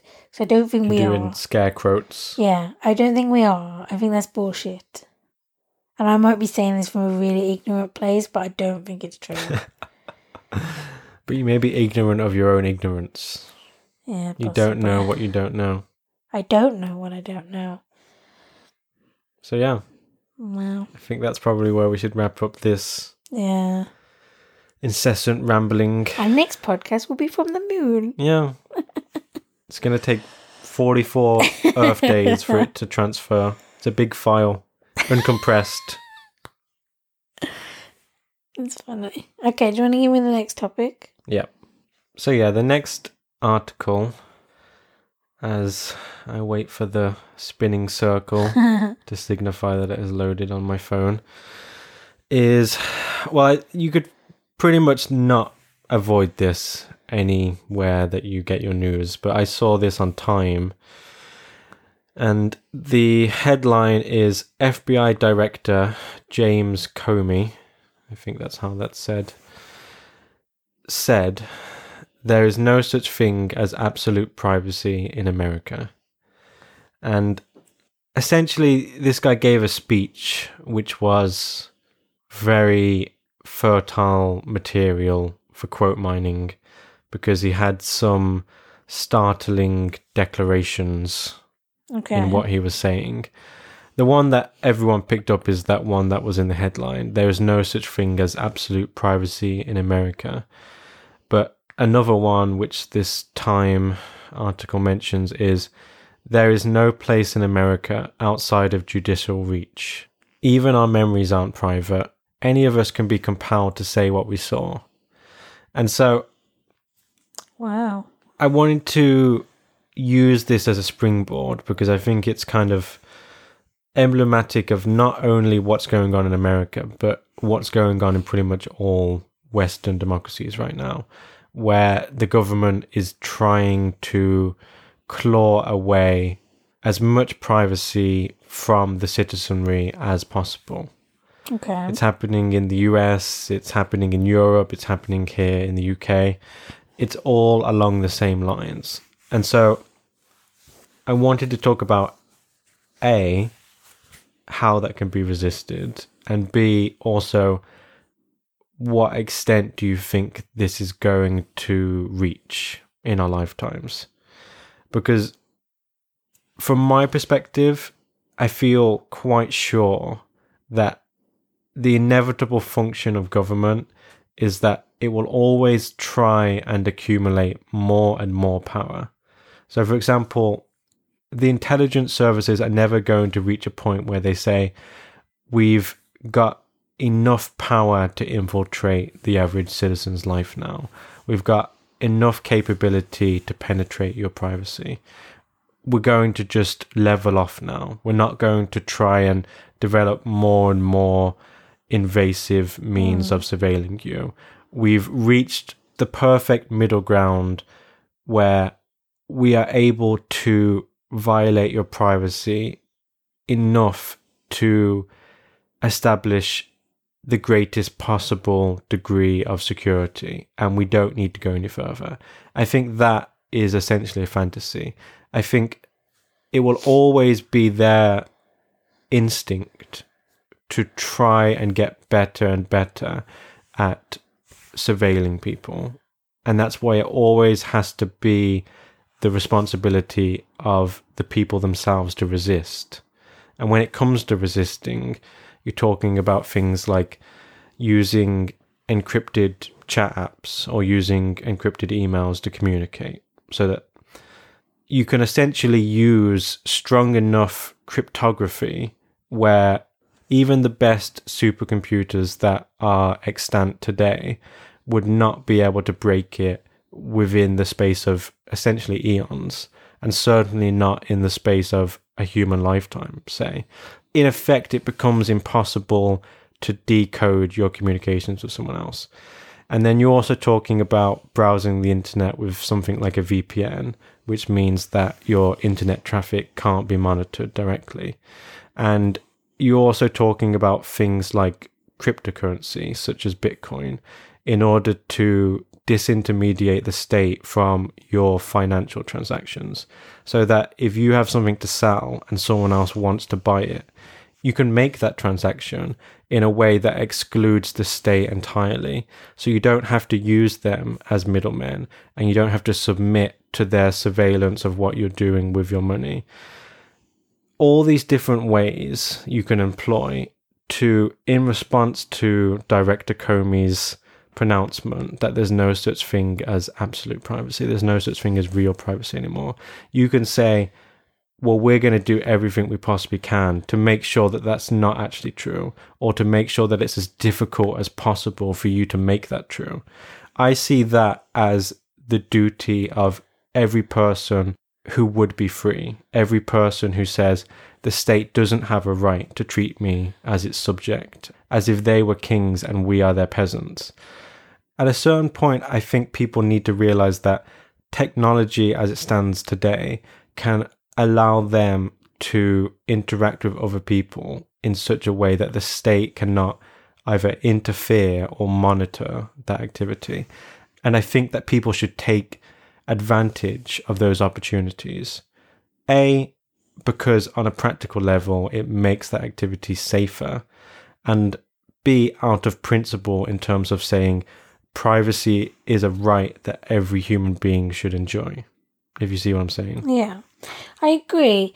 But despite doing all that, don't they still have the power to compel you to, like, if they were able to come up with like a warrant, like, real reasons why they suspect you of something, couldn't they compel you to hand over all this stuff? Yeah, of like course. Your chats? They can. So maybe that's what he means. He's like, there's always going to be a loophole where we are allowed to see what you're doing if we want to. Well, there's two things here. In terms of the government is always going to be able to make demands of you. In terms of they can say, hey, for example, we suspect you of fraud and we have evidence to believe that on this hard drive, which you have encrypted with, say, something strong like 256 bit encryption, which is very, very difficult for them to break on their end. So they say to you, we have now got a subpoena or a warrant that obligates you legally to give us the means, whether that's passwords or whether that's certain encryption keys, to decrypt your hard drives so that we can see what's going on, so we can use that as evidence against you.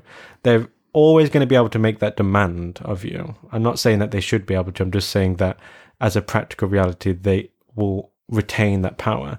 But what you've got to realize is that that is not enough for them in terms of they know that that is a very limited means of control because you can always say, no, I'm not going to give it to you. For example, in America, there's the Fifth Amendment, which protects you from having to self incriminate yourself. And sometimes that means that you are protected from being compelled to do things like this, at least in certain jurisdictions. But also, you can just refuse to comply in terms of you can say, I'm not going to give you this. And in that case, their only recourse is these very blunt, brute force means of trying to coerce you. So you can be held in contempt of court and you can be put in a jail cell until you comply with this order to decrypt your hard drives. And then it's just a waiting game. How long can you wait out the judge? Because that type of thing is not supposed to be a punishment. It's supposed to be a way to compel you to do something. So if you can wait it out for long enough, presumably you can say, hey, I've been in jail without charge for a year and a half now. And the judge will be pressured to say, well, this is not working as a coercive means and you'll have to be freed. But, and I am eventually getting to my real point, I assure you. My point is that that's not enough for them. They also want backdoors into encryption. They also want people who make these encrypted chat apps to include these ways for the intelligence services to break the encryption themselves. Yeah, I was going to say, aren't they trying to make it a rule that, like, companies will say that they will get, like, uh, um, what is it, the ISP? Is ISPs? That is an acronym. I don't know what Yeah. you're saying though. You know, like the internet providers, Yeah. they're trying to get, just like how they're trying to get internet providers to block certain sites, they're trying to make all these companies kind of like bend their rules so that if the government at any time wants to peek in, can. yeah, that's And that's obviously, there are places that don't comply, like WhatsApp, for instance. That's like an encrypted chat. Um, that's the extent of my knowledge. well, they've been trying to do that for a while, and I think we are only seeing the tip of the iceberg in terms of that. There's so much going on behind the scenes that you don't ever hear about, and even if companies don't comply, for example, the recent disclosures from WikiLeaks about how the CIA has developed ways to hack the actual devices themselves, like the Apple iPhone or a smart TV, so it can spy on you with its microphone or whatever. They are a trying to pressure the companies themselves into voluntarily adhering to this set of rules where there always has to be a backdoor, there always has to be a way to break the privacy. But they're also trying to do it in a clandestine, underhanded way where they say we always need to have these aggressive ways to actually break the software ourselves, to hack into it. Hmm. And yeah, I think there is going to be more and more this war by the government and I say the government as a generality, but I mean like the US government, the UK government, European governments, in terms of saying we won't allow the citizens of our country to have access to encryption that cannot be broken by us. I think we really are going down that path where there's going to be legislation that tries to do that, tr- that tries to say if you want to make an encrypted chat app, for example, for the iPhone, there always has to be a flaw in it, a crucial flaw that we can exploit in order to read messages, to decode them and access them. It can't ever be a perfect, flawless unexploitable system of encryption because then that means our hands are tied. That means we can never intercede between a person trying to communicate with another person. At that point, we have no means to surveil this activity whatsoever. And so I think in the near future, we're going to see governments acting very aggressively in order to thwart that. I mean, even if you look in the past, there have been technologies like PGP, which is pretty good privacy, which is a encryption tool which was invented in the 80s, I want to say, the government tried to, at that time, classify it as a munition, which meant that it would be treated in the same way as items of war, like missiles and military grade firearms and the schematics for bombs and stuff like that. They took this very heavy handed approach of saying, this is so dangerous, even though it's only a means of scrambling any kind of surveillance of this information being encoded. This is so dangerous that we have to take this so seriously that we're not even going to allow people to have access to it in any form. They eventually relented in that case, but it just shows you that if that happened 30 years ago, what is going to happen in the next couple of years where instead of it being you have to download a specific chat app that encrypts your communications, it's going to be what's happening now, where, for example, Apple encrypts your entire phone by default. It's going to be a scenario where everything is just encrypted as standard. And then that's going to be where things boil over, and the government is going to have to start doing those very heavy handed draconian tactics in order to retain the amount of control they feel that they deserve or they feel that they need or they feel that they're entitled to. So do Apple already do that? Are each is each phone already encrypted? Yeah, I think that is now the standard that Apple uses. So then if so doesn't that mean that like when we were talking about before in a previous podcast how like cameras and stuff can be hacked, someone could be watching you through your phone. Doesn't that mean that I'm gonna say that it can't be hacked, but um, I guess the best hackers can hack anything. That's the idea. Um, what's the like? What is the idea behind encryption? Like, is it that it can't be hacked, or is it that it's encrypted so someone can't? Like, I don't understand in terms of like if they have to compel you for the information anyway, what's the point of it being encrypted? Are you saying that because they can do that, that means that encryption is pointless? Yeah, like if if if they if they're saying that all they need to do really is get like um some evidence to get like a warrant to get your phone, don't isn't that whole idea of encryption? It's just like it's like a um, false kind of sense of security. security yeah. Or is the idea that everything's encrypted so that it can't be hacked? Well, it has multiple benefits. It does obviously protect you to some extent from malicious hackers on a citizen level in terms of rather than protecting you from snooping from your government. In terms of being compelled to decrypt things and that being a kind of Achilles heel of encryption as a means to protect your privacy, like I said, assuming that it is perfect encryption that hasn't been hobbled by these backdoors, it will then fall to you to make a choice. It will always be up to you, no matter what a court threatens you with, whether they say, we're going to charge you with contempt of court and you're going to languish in a jail cell for however long it takes you to change your mind. It will still be the ball will be in your court in terms of you will have to then voluntarily give up that information. So if you see what I mean, you can be forced yeah. to give that information, but it's your choice. So it's kind of like, say, for instance, if you're arrested and they take all the stuff that you have on you, but if it's password protected or encrypted in some way, um, that's when they then have to be like, we need to get a warrant to kind of like compel you to give over this information because otherwise it's just there. we have the phone, we can look at it. Kind of like when didn't they have that like that terrorist guy? They had his phone and they were trying to compel. Yeah, there was the San Um, Bernardino case. Yeah. Um, whereas if his phone wasn't encrypted or password protected, they could have just taken the Yeah. information.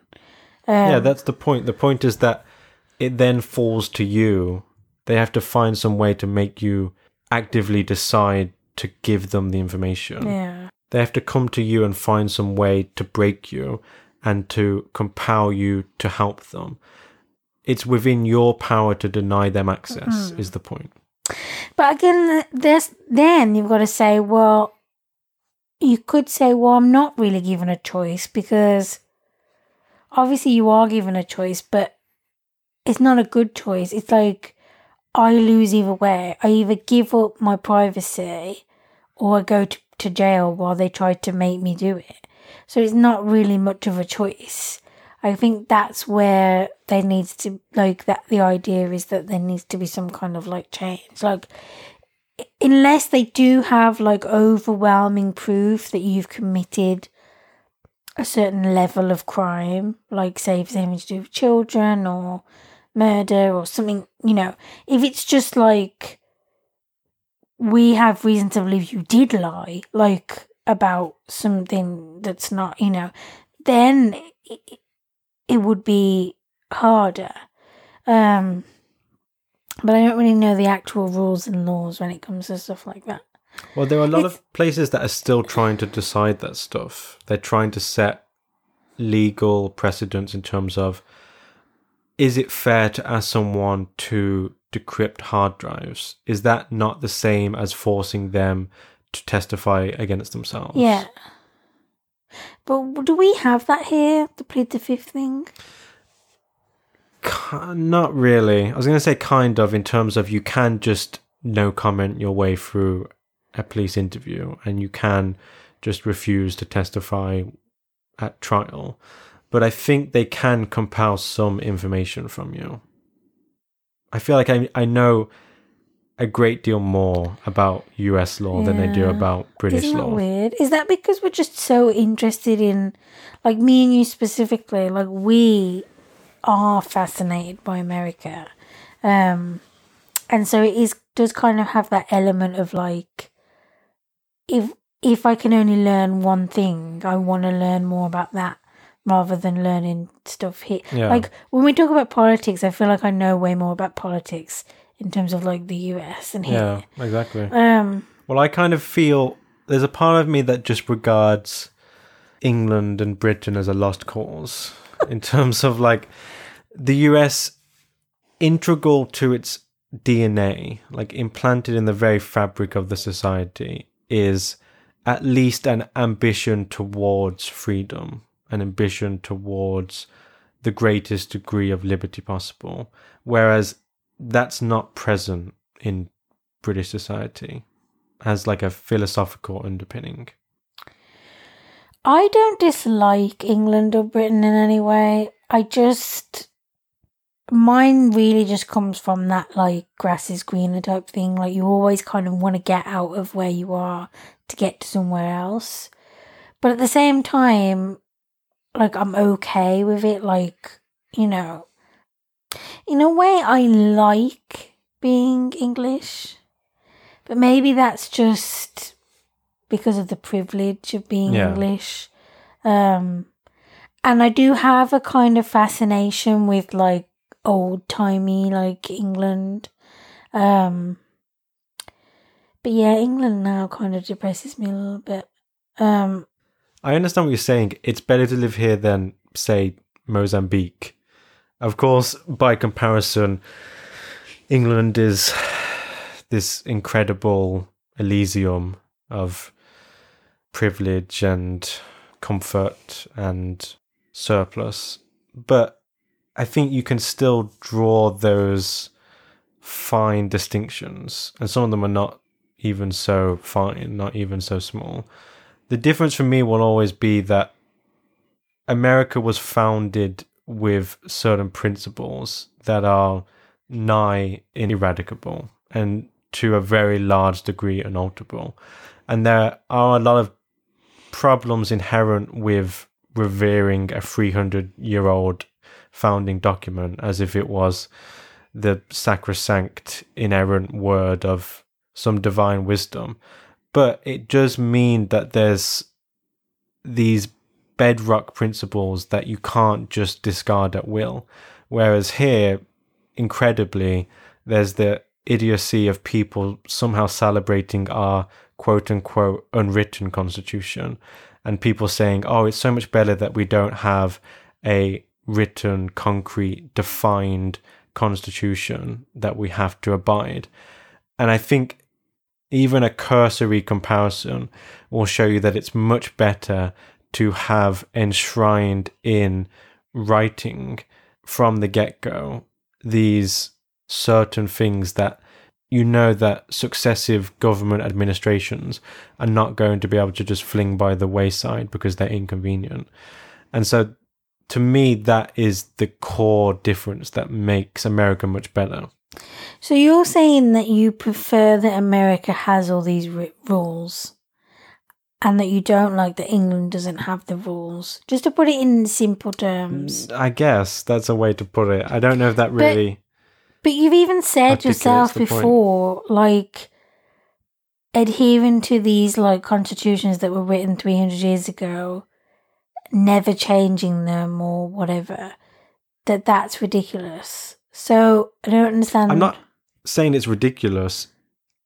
It could be ridiculous. It's just fortunate that many of the precepts that the American founders revered in terms of we have to, as a basis going forward, protect certain liberties and we need to ensure that there are freedoms that can't ever be infringed.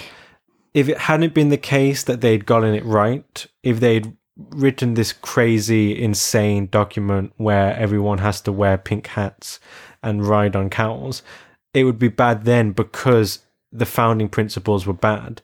It's just fortunate that the founding principles were, on balance, pretty damn good.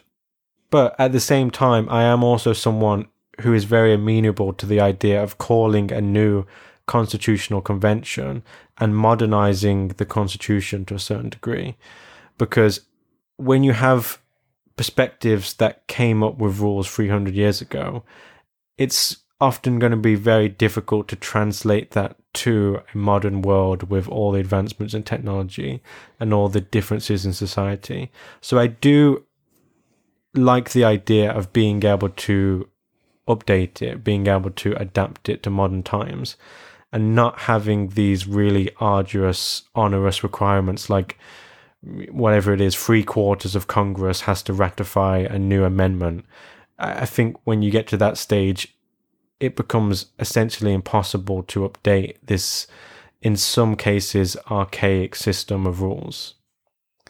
Going back to what you just said, are you saying that you think England doesn't have, like, you were talking about protecting, like, certain kind of civil liberties. You think that England doesn't do that? It doesn't do it in the same way. Example. Well, for example, there's no fundamental protection for say, freedom of speech, like there is in America, whenever anyone tries to, say, pass some legislation limiting people's ability to express themselves, there's always this very strong recourse of saying, well, the First Amendment to our Constitution, which is our most important set of guiding principles, says that you can't do that. And so it's easy to shoot it down. Whereas here, because we have a quote unquote unwritten constitution, which is a completely absurd, malleable idea, when someone tries to do something like that, becomes this more wishy washy grey area of people saying, well, our culture really does kind of revere the idea of being able to express yourself however you want. Mm. And people have gotten used to being able to do that. And so, you know, we would really prefer if you didn't. Mm. It's much less direct and ironclad in terms of being able to resist that type of thing legally. What are some of the amendments that you don't agree with or wish that they would change? There's none that like are egregious, but for example, do we really still need the amendment that says that the government can't quarter soldiers in your house? You're talking about things that made sense. And you can say, well, it doesn't matter because it, it's not applicable today. It doesn't come into play. But when you have something like that, a written constitution, you want it to be as lean as possible, where there is no superfluous things you leave in just because it's grandfathered in and no one really has well, the will to change it. dilutes it. because the argument could be you're trying to say, oh, the First Amendment or whatever, but isn't it true that we only use four of the Yeah, yeah. amendments and there are 57 or whatever? Yeah, I know like it becomes then really this document that we only half use or that's very outdated because of all these things that don't come into play. Um, Well, that's what I'm so I saying. think you're I'm right for in paring it down. they should like modernize it. But I worry then that by modernizing it, there will be like, okay, we'll Yeah. keep the First Amendment, but then there are all these sub rules of like only if it doesn't hurt someone. But it's like most people's, not most people's. Oh, it's funny when you let your mouth say things when you don't really think about it. There's, you know, often going to be people's free speech or whatever that does hurt someone Yeah. somewhere in the world. So you can't really have rules like that. and of course, there's all these nightmarish scenarios where people say, well, the Republicans control the Senate right now and the House, and there's a Republican president. So if we were to call a constitutional convention, you know, there'd be a new amendment, Mm. say, that outlawed abortion. Yeah, there's never going to be like a right time for everyone Yeah. To do it. Although, And let's so- be clear, it's better if the Democrats do it. just like the most naked partisanry. But that does kind of lend credence to the idea that we should never touch it because they got it right in the Yeah, first place, yeah. which is kind of incredible if you think the about ones it that we when it was 300 years yeah, ago. Yeah, yeah. Because the ones that we don't use, we don't need. Yeah, it's kind of worked out in this happy accident type of way where we just ignore the ones that have become outdated or useless. But obviously, there are some that will always be. Yeah. Yeah, but that's why you don't want to start playing with it because, like we said, you always there's always going to be someone that wants to take away a right Yeah. rather than give more rights, which is like what you were saying earlier with the privacy thing. They're never just going to be like, okay, that's it now. We've you've got enough rights or whatever. Yeah. Someone's always going to want to take away something. Yeah. That, in my mind, is just an inevitable impulse that government is going to have. It's always going to try to become more and more powerful, more and more invasive, to have more control over its citizens. And so that's why when people see it as kind of paranoid to use, say, an encrypted chat app, you almost don't know how to respond. You almost have to just silently guffaw. Because, for example, in the wake of the Edward Snowden leaks, what was disclosed there is that, at least in the US and almost certainly elsewhere in the Western world, the intelligence services are very indiscriminate about how they surveil people. They have these dragnet approaches where they collect everyone's information just completely indiscriminately with no precision whatsoever. And then they pick through it at will as their whim determines. And so people that have this idea that, well, they're never going to spy on me because I'm never going to do something bad enough for them to need to do that. I'm always going to keep on the straight and narrow and I'll never attract that kind of attention. What you have to understand is it's going to happen to you regardless of whether you're just a normal person living your life, never breaking any laws whatsoever, or whether you're a bank robber. It doesn't matter. They now have this attitude where it's okay for them to just surveil everyone in every way they can in almost this kind of nearing totalitarian philosophy. And they will work through it in a more or less targeted way, depending on who they specifically want to look at. But they've already collected the information itself. Yeah, because it's that type of thinking of like, I don't have anything to hide that will kind of get you into trouble. Especially if they're saying, you know, obviously from their end, they want to be able to just, I think anyway, take a peek whenever they think something's going down or whether they, I mean, it might not even be you that they want to look at. They want to look at someone else, but you're communicating Yeah. with them. But if you don't ever put any of these things into play, um, then they're always going to be able to spy on whoever Yeah. via other people. Um, so it is that way of thinking that kind of will get people's almost like rights taken away. Obviously, with things like WhatsApp and stuff and iPhones, they're already encrypted. But, you know, so many people use like Facebook, for instance, and that's probably not encrypted. No, of course not. Yeah. So there's always stuff in terms of like Facebook and like privacy issues going around. Um, and, you know, we recently started using a VPN for things. That sounds dodgy. yeah, as we were setting up our elaborate opium trade, yeah. transatlantic. But it is like a good habit to kind of get into Yeah. because you do want things to be private.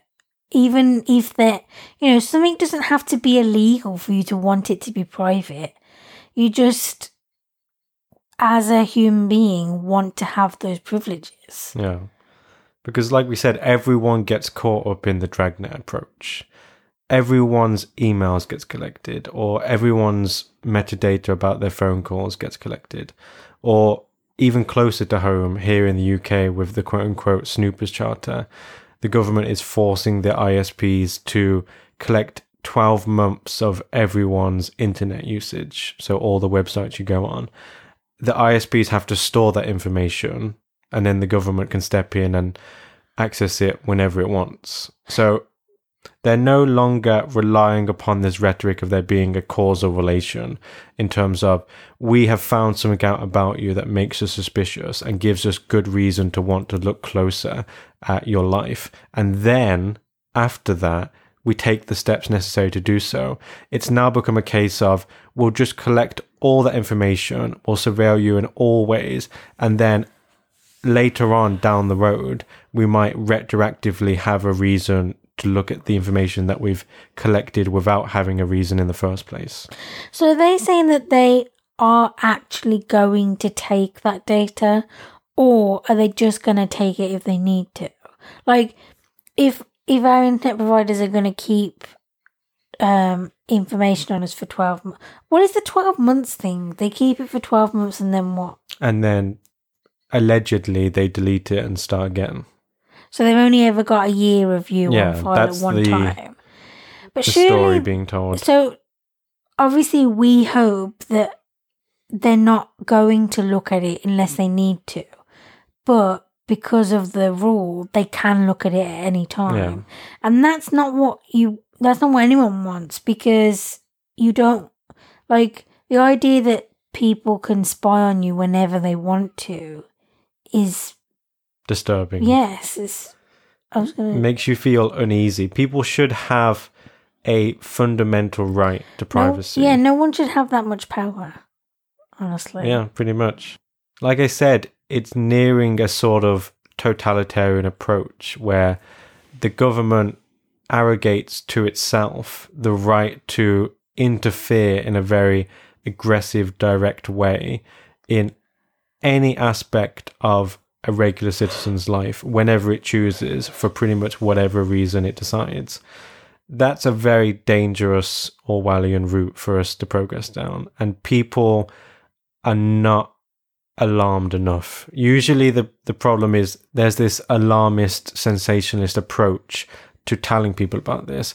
But right now it seems like people are just sleepwalking, even though all this information is out there. Like I said, the Snowden leaks about what is going on. People have just become so laissez faire about this, where it's like, yeah, everyone makes jokes about, hey, the government is probably reading this email right now, lol.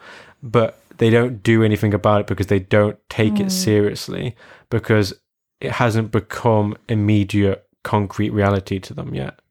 But then there's the other end of it where you know the government has access to you whenever they want, and so you live your life as like a paranoid mess. Yeah. Because you think everyone's listening to your phone calls, everyone's reading your chats, everyone knows what porn you're looking at, etc. Um, so you just end up as this like really kind of like wired, like paranoid person. Um, and that's not good either. Yeah, that's that- the other end of the spectrum. Yeah. And I understand that people will sometimes protest that it's just too much of an inconvenience to employ all of these tools that help protect your privacy. It's not convenient to use Bitcoin.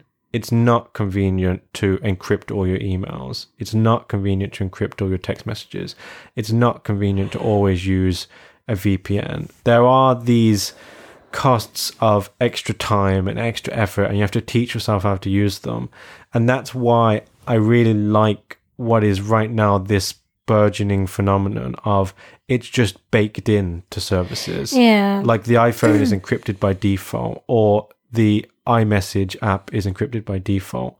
And maybe we could progress to a point where, say, the major internet browsers say we use a VPN service by default and it's set up by us and maintained by us, and you just download whatever it is, Chrome or Firefox or Opera, and you just use the internet as you usually would, but it's now protected by these additional layers of privacy. Or, for example, something like Amazon could say, we now have a system set up where when you send us a payment for something, we process it through Bitcoin without you even noticing. Yeah. And in that way, we help protect the privacy of your transactions. When we get to that point where it's not difficult or inconvenient to do anymore, like I said, I think that's when the government is going to react very heavy handedly, very belligerently. They're going to see it as a very dire threat to their control. I think some people just see any kind of change as inconvenient because it's really not inconvenient. It's not like you have to write a piece of code before you send every email. You don't even have to do anything before you send every email. You just set up this system where everything you do is through a VPN. You make sure all your kind of chat apps are encrypted if your phone isn't already encrypted, like the iPhone um, and you're good to go. Like it's not like you've got to do this strenuous thing before every single piece of information gets sent from you. Um, and so I do think there is that idea of like, yeah, but I don't want to have to do that or whatever. Because people are kind of caught up in that sense that like, well, they're not looking at me, they're not spying on me, no one cares about what I'm doing. Um, but I think if people could just really see that like, from that stance of like, no, the government's eating away at our Civil liberties. yeah, Yeah. And I think people, at a certain point, all the technology around them just kind of fades into the background and they don't notice anymore. They forget the fact that always in their pocket or in their hand, there's a device that has a camera and a microphone, mm. and whatever you send from it in terms of text or voice messages can be tracked or recorded or diverted or whatever it is. Or they have a smart TV that has a microphone, or they have a laptop that has a camera, or whatever it is. There's so many advantages to surrounding yourself with this cocoon of technology, but it also comes with an associated peril in terms of if you do have a government that is overzealous saying we should be able to surveil you in a very intense way, you then are very vulnerable to that happening because you can't just cast away all technology without it having a very detrimental effect on your everyday life. But I think probably the bigger problem is just a general complacency, like I talked about earlier. I wish people were more passionate, more fired up, and saw it as an affront to their own individual freedom. And I wish people valued the ideal of privacy, especially in an absolute sense where the government can't, if it wants to, infringe upon it whenever it wants. I wish people would look at that and say, that's as important as my freedom of speech. That's as important as freedom of religion or free inquiry or whatever it is. Whereas people have just kind of accepted that, of course, privacy is going to get eroded in the technological age. And of course, as we move towards embracing technology being interwoven into every aspect of our lives. Of course, there's going to be these drawbacks of the government, you know, is collecting all our emails and all our phone calls and watching through all the webcams and listening through all the microphones around us. And that's just an inevitable byproduct. You just have to deal with it. And after all, there's no problem if you're not doing anything wrong. I just see too much of that right now. And I hope that I will see a lessening of that as more and more disclosures are made about how egregious the government spying really is. Well, I agree with you. I wish people were more passionate about it and did kind of realize the truths of it. The problem is it's all behind the scenes. Yeah. It's all invisible in your everyday mundane existence. You don't see the fact that there's some guy sitting behind a computer in some bunker filled with servers who's scanning through your every email just in case you turn out to be doing something illicit or something that requires some legal intervention. If everyone could see, if there was like a live feed of people looking at your information and you could see that and it becomes very unignorably real to you, I think would be in a very different landscape of fighting for that spectrum of civil liberties. Wow. Imagine if that was a thing. That would be interesting. And it's like we're now looking at the region of so they even know that they're you're in they're in your region looking at you know. I don't think they do it region by No, I know, but I couldn't think of it's not like head. we're now looking at London. Yeah. Well, We're combing through be. everyone in London's emails. It might be like that. How else would they do it? That's a good Look, question. they're simple minded like me, okay? It could be. Shall we move on to the Yeah. final topic of discussion? We shall. We will. We'll do- Dispense with all the self-important bloviating. Bloviating. Blovi- do, do you think blowfishes bloviate? No. You really shut down to put it fucking that language simple. game. Okay, so I'm blowfish. gulling it up now. You're calling it up? Is that not a word? No, I don't think so. We talked about this before? Is gotten a word? No, yeah, I remember being in. I have a very distinct memory from. um God, I'm going to sound like such an asshole, but I had when I did. Okay, let's start from the beginning. I when I was in college, not America's college, if that makes sense, but college before university. High school for Americans, or the final years of high school. Oh yeah, I guess it is Yeah. like A levels. Um, that doesn't help Americans. Whatever. Um, I did, I did took a film class, and I had to basically like analyze a script, and my teacher was very like complimentary about my writing, but he kept but he pointed out he was like, "You keep saying gotten." And gotten's not a word, it's an American thing. As so I think maybe it is there, but it's not And you here. kneecapped him with a hammer, right? Yeah, I did. And you said, "Tell me about language now." As you stood over him, He was hammer a very raised. strange guy. Sure. You know who he looked like? No. You know that character on Futurama, the old guy? The, the one who wears a lab coat? Right. He makes me think of him. That's incredible. But he used to cycle to college every day. Right.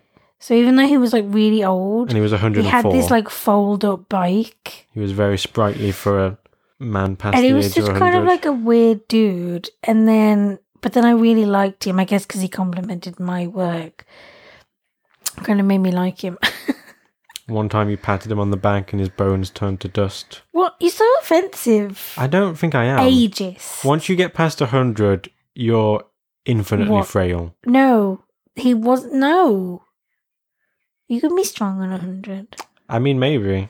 You're not running marathons, though, or doing powerlifting. hashtag health at any age You're not climbing mountains, maybe you are running with the balls. Where am I going with this? i don't know give me Okay. the topic My stomach keeps rumbling Mine does as well. and it's very loud to me. I don't know if I it's going to be picked up by the microphone. we always talk about how hungry we are on the podcast, and people just must be like, "Don't you eat?" Like, you know, yeah, but we do this in the space between breakfast and and lunch. Yeah, and so yeah, you start to Well, realize lunch. like, oh god, I really want to eat now. yeah. Okay, We have like snack breaks. We're going off the rails. Yeah, okay, give me the topic. Bring it back. So I saw an article on the Guardian, an opinion piece, what else, entitled "Zoos Shouldn't Be Jails. Let's reimagine them and enjoy animals in the wild." And I thought this was actually quite a interesting and forward-thinking assessment of the very idea of what a zoo is and how it can evolve in the modern technology enriched age. The author goes through the pros and cons of the zoo system as it stands right now, where on the one hand, it's good because it helps educate the public about wildlife and about animals in a way that you wouldn't otherwise be able to do because, you know, lions don't I don't naturally reside in That's true. England. That's not saying you can't learn about lions without seeing a lion. You're jumping ahead. Okay, go ahead. and also it's good in terms of a conservation effort where you can take endangered animals that would otherwise completely perish in the wild and you can rear them by hand in the environment of captivity so you can ensure that they keep breeding. And in turn you can help propagate this otherwise diminished population. So he says, on the one hand, you've got that, which is good, but then the obvious downside is it's cruel to keep animals that would otherwise want to roam these big open spaces in what are essentially cages, subjecting them to very unnatural circumstances, environment, subjecting them to an endless stream of gawking onlookers tapping on the glass and trying to get them to do funny things so they could take a selfie and mm. go viral on Reddit. And so the author kind of envisions a new form of zoo where it's completely virtual, where you put on a VR headset and say you control a drone with a camera flying over the savannah of Africa and you watch the herds of lions. A herd of lions is called a pride, right? I want to say Yeah. you watch these majestic creatures in their natural environment and in that way you're actually observing them in a much more interesting and compelling way because they're not just sulking in the corner of their pen at the zoo because they're depressed because they want to be able to hunt antelopes and whatnot on the plains you actually get to see them as they actually are and so the author says we should start thinking about alternatives like that because it would be much more humane in terms of how we approach watching these animals.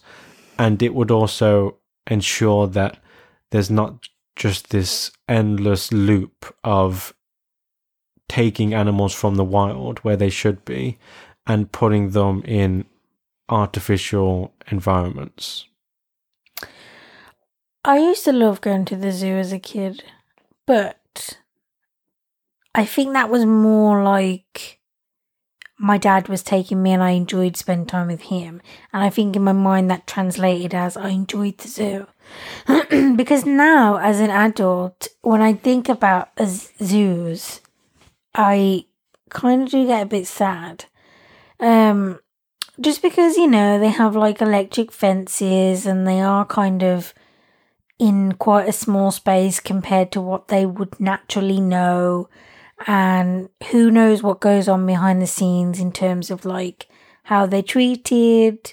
Um and then there's other aspects of the zoo where certain animals come out and they do tricks and things. And that i think is horrendous forcing an animal to constantly kind of do the same thing over and over again in order to get kind of like fed because that's how you're rewarded. So surely in their mind they're going to be like, I might not get fed if I don't do this.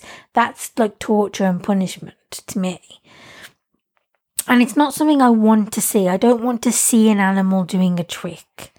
Um, so more and more, I really dislike the idea of zoos. However, I do like the idea of a sanctuary, like, for instance, for endangered animals, or um, maybe because we do have zoos, animals that used to be at zoos or in the circus. Um, and that's kind of their transition, really, isn't it? From that life to a more kind of like wildlife. And also, sanctuaries aren't really, I mean, I think you can go to a sanctuary, but it's not like a zoo where there's a constant stream of people. So I like the idea of a sanctuary much more for those types of reasons, much more than I like the idea of zoo. And I do think that whole VR thing is going to be a thing just because of the way technology advances. I think that's going to happen anyway. And the more kind of access we have to things like VR and also drones, but I don't know that it's going to take the place Replace of a zoo. Because I think it's always going to come down to supply and demand.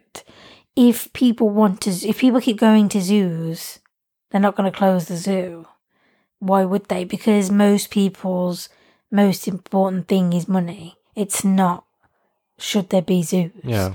So unless like the government is like I'm outlawing zoos, then there's al- then there's always going to be like a you zoo. said, I like it's a a person Yeah, named yeah. Jonathan Well, Government. it is really, isn't it? Come on. um, so, so I can't see them kind of going away. yeah, I don't see them being outlawed. I just think it's at least conceivable that there may be this shift in public opinion where people do start to see zoos as this very distasteful, mm. almost kind of evil institution that has somehow hung on since the Victorian times, where people didn't fully understand animals' capacity for suffering. Whereas now we do have a much more sophisticated and deep comprehension of what it means to keep, say, a dolphin in a small enclosure and force it into the monotony of coming up and doing tricks for crowds of people. Yeah. We know that that does cause them a great degree of unhappiness and it does cause them to I guess you could say become depressed in the same way a human would become depressed if you took them from where they actually wanted to be, put them in front of endless crowds of onlookers and force them to do something over and over and over again for cheap entertainment. I feel like a bit of a hypocrite sometimes because I'm about to say how horrendous it is that people still selfishly say things like, oh, I want to swim with a dolphin, or I want, you know, the dolphin to fucking do this amazing trick, and I want to, you know, I think that's horrendous. But I also know that I'm a little bit of a hypocrite because I eat meat. And I know that we've talked about before the different, like, you know, people feeling though there's a difference between certain types of animals. But ultimately, I do kind of feel like a bit of a hypocrite because I do eat meat and I'm not making any steps and I have no desires to kind of want to stop eating meat other than I wish I was a better person in terms of like the will that that takes. Um, but I also do believe in kind of doing the least amount of damage. And I don't think it should be, well, I eat meat, so why should I kind yeah, of care about that stuff? yeah. I think if you can do the kind of least amount of damage in your life that's, if you, I guess you could say is comfortable for you, then you are still reducing the harm. Like, I don't need to go and see an elephant do tricks. You know, I don't need to swim with dolphins. I don't even really want to. Some people have that desire. But I think if they really took a step back and was like, do I really need to do this? But no one's saying that. Instead, they're saying pay us $15 and you can do it. Like, so even though part of it's supply and demand, I think part of it also should come from the other side, like make it harder to do maybe. So that like things like SeaWorld and things like that, they like they have those types of places everywhere. But maybe they shouldn't be marketed as like these huge like touristy type places. Um, but again, who's gonna turn away the money? No Yeah. one's gonna turn away the money. So unless it's like some kind of like law or because you're saying make people aware that it's cruel, but who doesn't know that it's cruel? Like I think a lot of people just don't think about that's it. That's what I mean. Like, but people know if they if they did think about it, they would know the animal's not just going to decide to do that trick every day on its own. I know, but isn't it uh, the exact same thing as you know that an animal had to be killed for your meat, but you don't think about it? I think it's the exact same Yeah. psychological mechanism as that. It's very self-serving. Well, no, I think it's slightly different because, you know, I eating meat is like a natural. A lot of people would argue is a natural thing as humans that we do. I've also been doing it for thirty-two years, so you were that's doing it in the womb. you know what I mean. That's different to here's like a attraction that you might Yeah. go to once a year. Like that's different to something that is seen as like natural slash is in kind of ingrained in a lot of people. The zoo is just a trivial amusement. Yeah. Whereas for a lot, a lot of people believe that you can't get the things you need without eating meat. Um, so there there are different, more kind of Yeah, of course it's different. arguments. Um, so I don't think it's the same, and maybe I don't want to see it as the same Yeah. because I, you know, Well, you find it easy not to go to zoos because you don't like the idea itself. Yeah. And so there's always going to be that desire to say, well, I'm doing some good by not doing Yeah. this.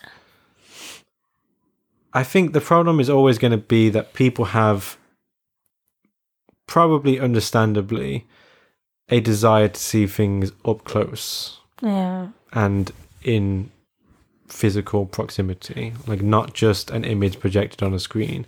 They want it to be an object in front of them, even if it's separated by a pane of glass. They want to say that they went to visit the lion. They don't want to say, I went to a place and put on goggles and a camera 10,000 miles hmm. away showed me a video. Even if it's a live video, it's happening at the exact same time.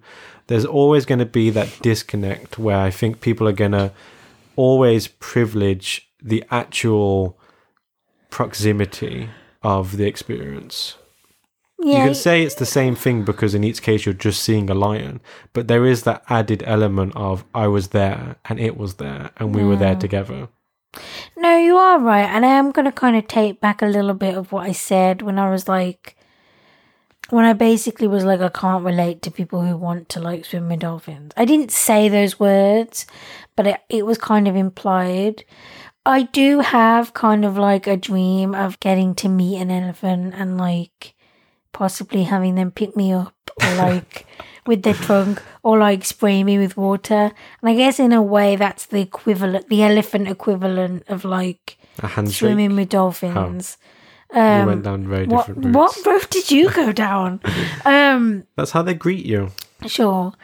Um, but I guess the difference is I don't need it, and I know I don't need it, and I'm not completely sure that I would do it because I, even though I want to, because I would worry about the emotional effect it has upon an elephant. Because if I want to do that, then surely across the year, lots of other people are going to do that, and that's the same as swimming with dolphins or whatever. And I'm saying that that's like horrendous. So even though I do want to do it, I'm backtracking and saying I can relate, but I don't think ultimately I would do it. Um, But then, as a thought experiment, are you saying you would feel it was okay or it was fine or it was justified or whatever if it was essentially a zoo for you only? Only So you. no one else had done yeah. it. So you don't have to worry about 365 days a year. This elephant is subjected to eight hours a day of people climbing on it and taking photos and touching its trunk. You don't have to worry about that greater context of um, unhappiness and suffering. You just go and see the elephant, and you're the only person who sees it. Would that then? On the surface, that's a great way for me to be like, of course, because then you know.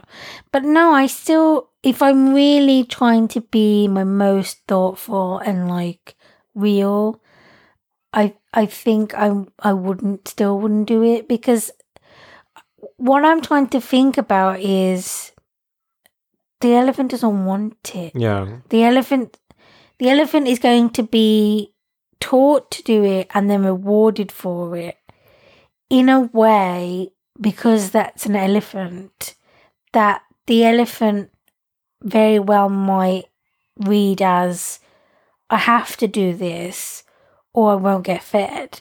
And I don't ever want to be a part of something like that because it's cruel yeah, and we don't know what the elephant really is thinking. And to think that like I might contribute to that sadness in some way is really horrible but It makes me cry. when we talk about the animals that we worry about suffering in a zoo, so you have these very charismatic types of animals where you have an elephant, which is like this very imposing presence. It's like this noble creature that everyone has this interest in and respect for, or a lion where we all anthropomorphize it as this brave hunter and blah blah blah. You have these animals that really get our attention and get us to extend our empathy to them. And so we say, no, no, we can't possibly have a zoo where these incredible creatures that we find so fascinating and so likable are mistreated. But then you can have endless slaughterhouses of cows and pigs because cows and pigs we don't relate to or find Why'd you do it? valuable in the same way. Mm.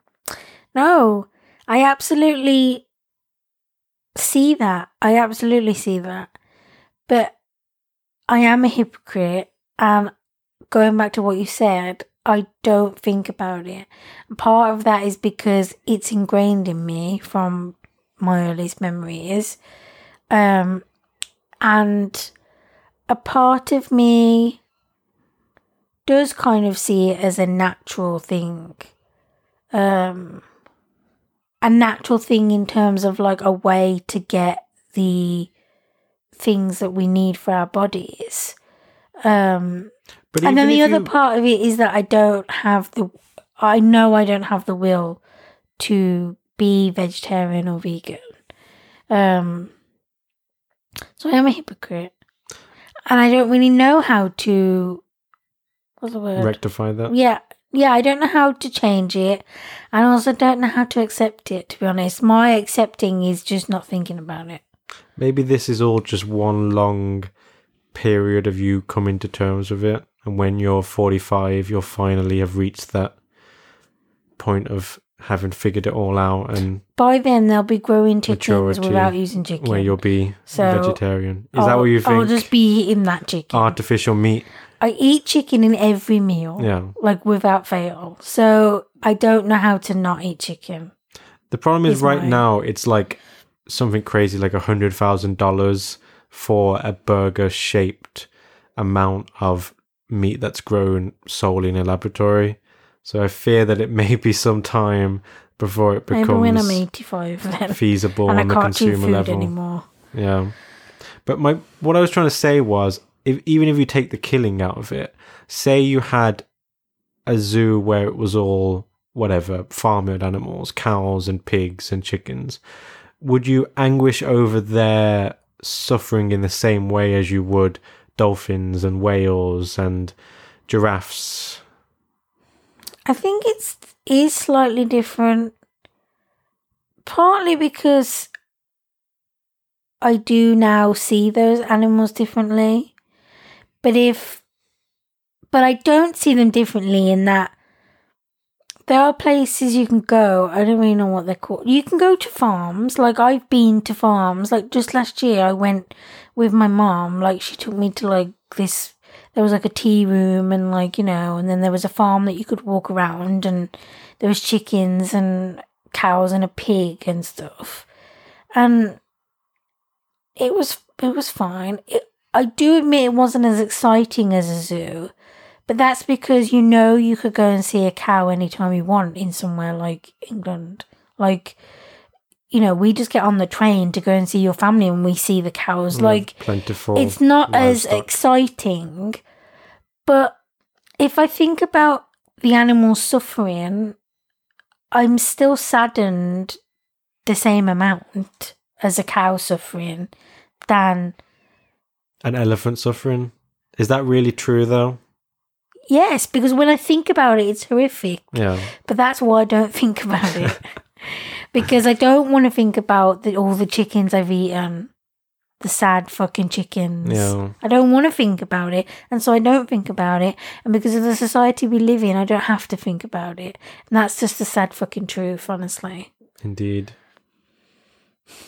But then if you if the choice was posed to you, do you think you could make the sacrifice in terms of there's some deal with the devil which is completely impossible to get out of once you've agreed to it that you have to make a decision between getting to see an elephant in real life up close in an actual encounter.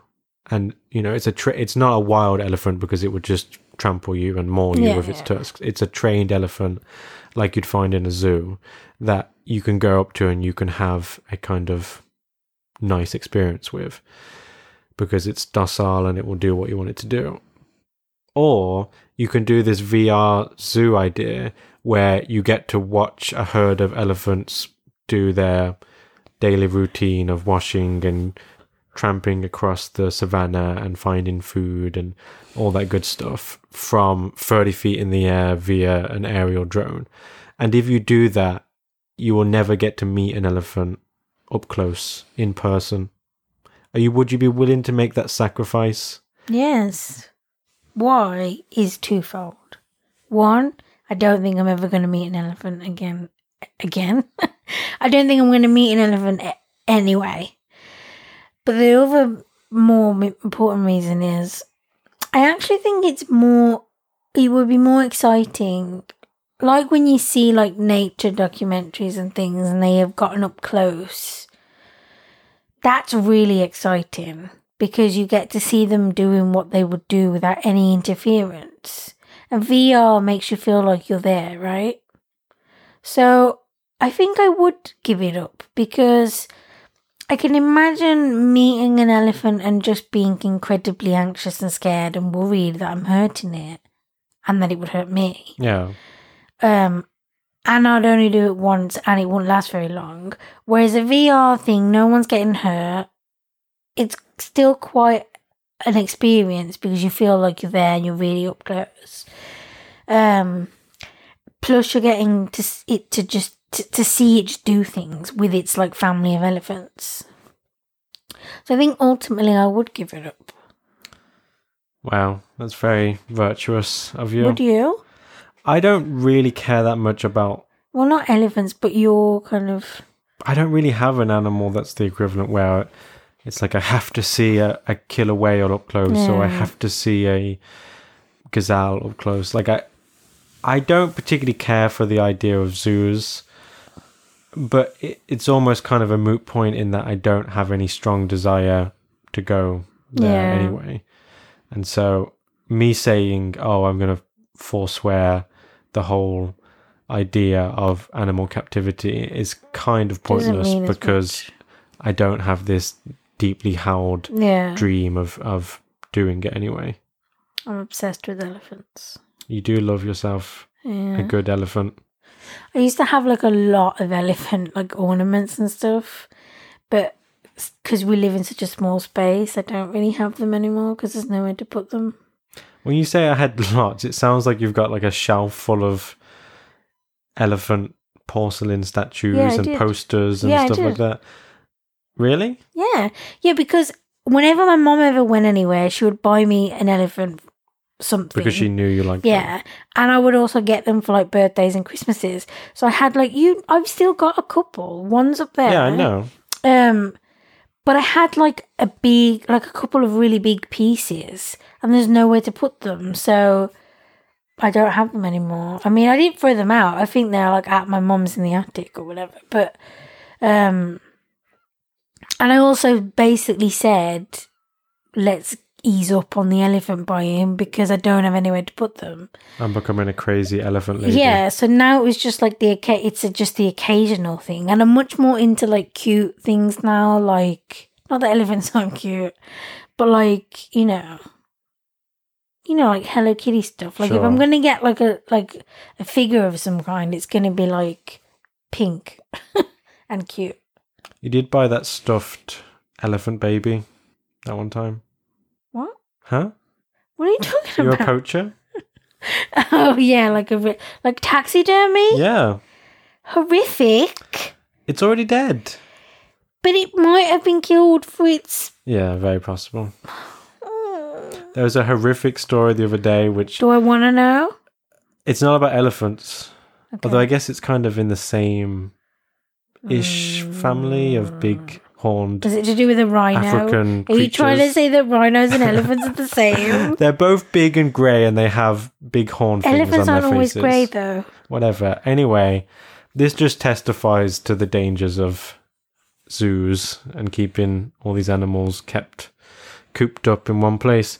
But there's this crazy story, I think in France, where poachers broke into a zoo Mm. and shot a rhino dead and sawed off Yes, I its horn, see this. which is like the most brazen act of robbery and animal cruelty imaginable. You know when you're like scrolling through somewhere like Reddit, and so you're quickly just you're quickly skimming basically what the title or headline is to see if you want to click on it. I hate that type of thing because then I'll come across a story like that. And it's And already so I had no way of not seeing onwards. it. Yeah, and that's just one of the downsides of like going on something like that. Yeah.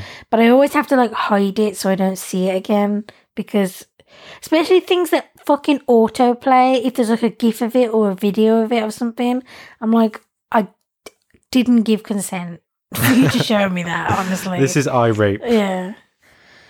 And so yeah, So yeah. it's pretty Sad crazy. thinking about the animals. But I'm also gonna eat some chicken in the next half an hour. Yeah, So that's true. Chickens aren't endangered though. Maybe that's the Yeah, but is that point of contention. okay to say? Like, you can eat them because there's an endless They're supply plentiful. of them. Like, There's chicken overpopulation, okay? We need to yeah. thin the herd with their tasty, Yeah. tasty chicken imagine if chickens recipes. did What? Somehow become endangered. Like, you couldn't eat them anymore because they had like Like some kind of disease. bird flu Yeah. wiped out the majority yeah, yeah, of them. yeah. That would be a, a strange. How would I survive? Honestly, yeah. What would I? There'd Eat? be like a black market for chicken breasts. Someone somewhere had one chicken that didn't. No, because they have to make. It's do they have protected by like a. Or chickens those types of animals that just have eggs? No, because how do they get fertilized? I sound so dumb. Oh my god, educate me, people, educate me. Who do you think is going to write in? A chicken I don't biologist? Someone who knows how chickens have sex. That's a dangerous Yeah. doorway to open. I don't want to see that. I can only imagine. it Please, and I don't internet wanna- strangers, send me videos of chicken, me chicken fornication. porn. Yeah, Yeah, just made myself feel a little bit gross. a little bit queasy. Yeah. We've reached that point where we start saying nonsense. Yeah, we should probably. It's been a good one. It has been good. It's been interesting. There was a I always feel very. nice diversity of topics. Yeah, I always feel very kind of like contemplative. Is that a right word? Yeah. I always feel very contemplative. Contemplative?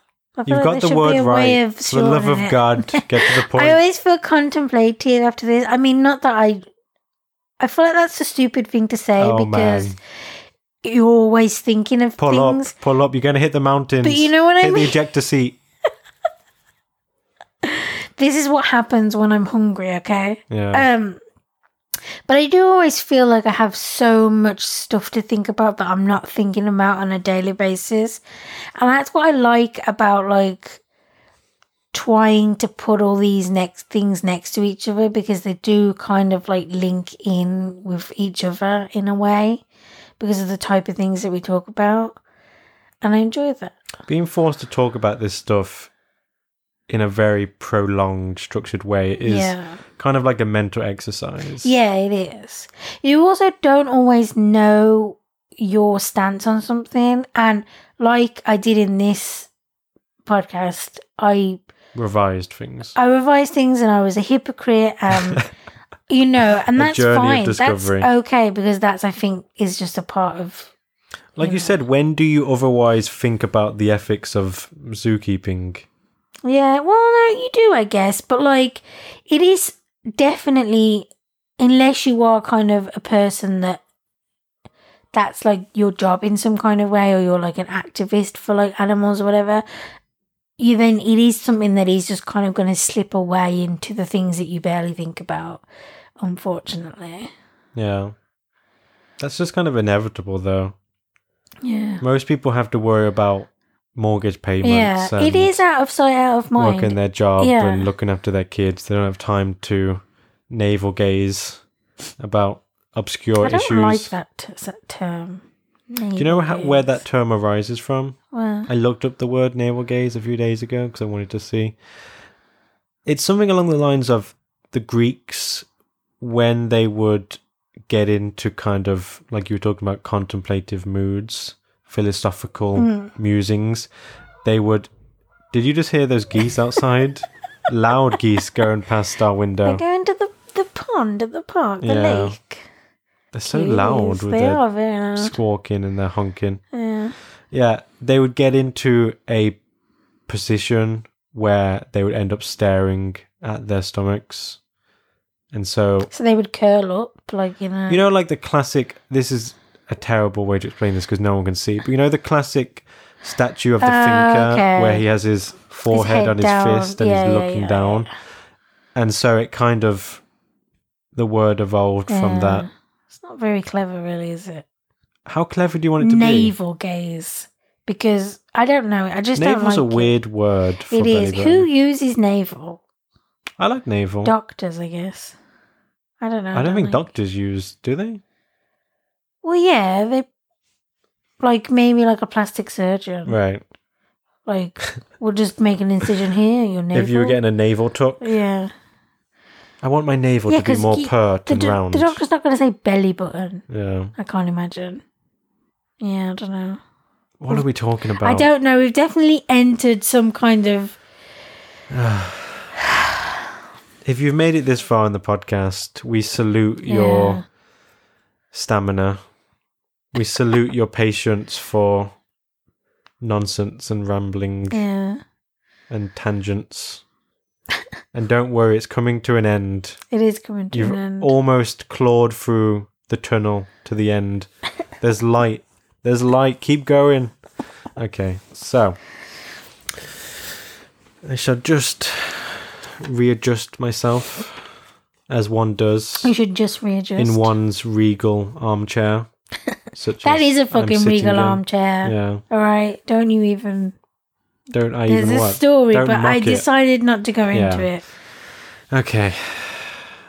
So So, we have some plugs that I'm totally not reading off a piece of paper. I know they've been the exact same wording every Yeah. time we've we've done them, but that was completely coincidental. everyone's turned off by now. no honestly. matter how improbable that seems, everything I'm about to say is completely spontaneous. I'm just Sure. reeling it off extemporaneously. Okay, so we hope you enjoyed this episode. And that is true, we really do. We really do. Please be so kind as to share it with anyone else in your circle of close friends Sharing is caring. who you think may like it. You can help expand our audience for exactly no pay. We'd love for you to do this unpaid labor on our behalf. New episodes of the podcast are released about two to three weeks after the last one. and that's the best we can do at the moment. Hopefully, in some bright utopian future, we'll get it down to a strict two week schedule, but that is not the reality we live in right now. You can find the podcast on iTunes and pretty much anywhere else you can find podcasts. You can go searching far afield, and I promise you that we will pop up most likely. Or you can go to artatpodcast.com, which is spelled A R T A T podcast.com, which currently redirects to our SoundCloud page. Or alternatively, if you feel the need to turn this one way conversation into a dialogue, you can send any feedback or comments that you may have about our three hour piece of performance art to artatpodcast at gmail.com and we will read them, I assure you, and recall in horror your stark, venomous criticism. I'll just be crying in the corner. Yeah, I'll be consoling you, saying it, it's okay, it doesn't matter. They It does matter. They It don't know anything about matter. podcasts. and finally, please rate, review, and subscribe on iTunes. And I know you've heard that so much that it is complete, meaningless white noise. noise, Doesn't yeah. even sound like English anymore. It's just incomprehensible sounds I'm making with my mouth. But it would really help us, make us more visible on iTunes. And so it would be a great gift from you to us, and we'd very much appreciate A it. gift just in time for our birthdays. Yeah, they're coming up. Yeah. They're fast approaching. They're only they're the day after each other. Yeah. So We're linked. It was meant to be. it was meant We're soulmates. be. Although you'd think that if we were soulmates, it would It'd be on the same day. That would suck. I don't want to Maybe share we're wa- we're one degree away from being perfect soulmates. Hey, why are we? I don't want to be a degree away. We well, one degree is still pretty good. Yeah, but I think we're pretty fucking perfect as we are. There's very precise People synchronicity right now. between us. There is. They're vomiting into their hands. Yeah, I'm glad it's not on the same day, to be honest, because selfishly, and I think it's an allowed kind of selfish, I don't want to share my birthday yeah, with you or Tarantino. Sure. We have the same birthday. Okay. At least I think. I was have the same birthday as Nathan Fillion. That's a much better That is a much better birthday twinner. birthday twinner. Twinsies. Hashtag Fillion. Let's have cake together. Hashtag, if we're going to have something together, it's not going to be cake. Easy does it. That's my girl, Nathan. Yeah. Put up your dukes. Are you going to take on, are you going to take on. Captain, Oh, you're the oh, worst. Captain Mal, I was just going to call him. Captain Mal. Reynolds. Yeah, Malcolm Yeah. Reynolds. That's a Firefly That's a good reference, name. in case you don't know. But yeah, I'll engage in fisticuffs with that handsome Canadian scoundrel. Yeah, he's very handsome. You're much more handsome than baby yeah, cakes. yeah, that's what they all say. all my mistresses say that. Hey, Hey, I only have a few. Let's not get out of hand here. I'm going to lock you up in the cupboard so no one can get at you. I'll still have Snapchat on my phone. No. Uh, can you? I just. I can't. You. No.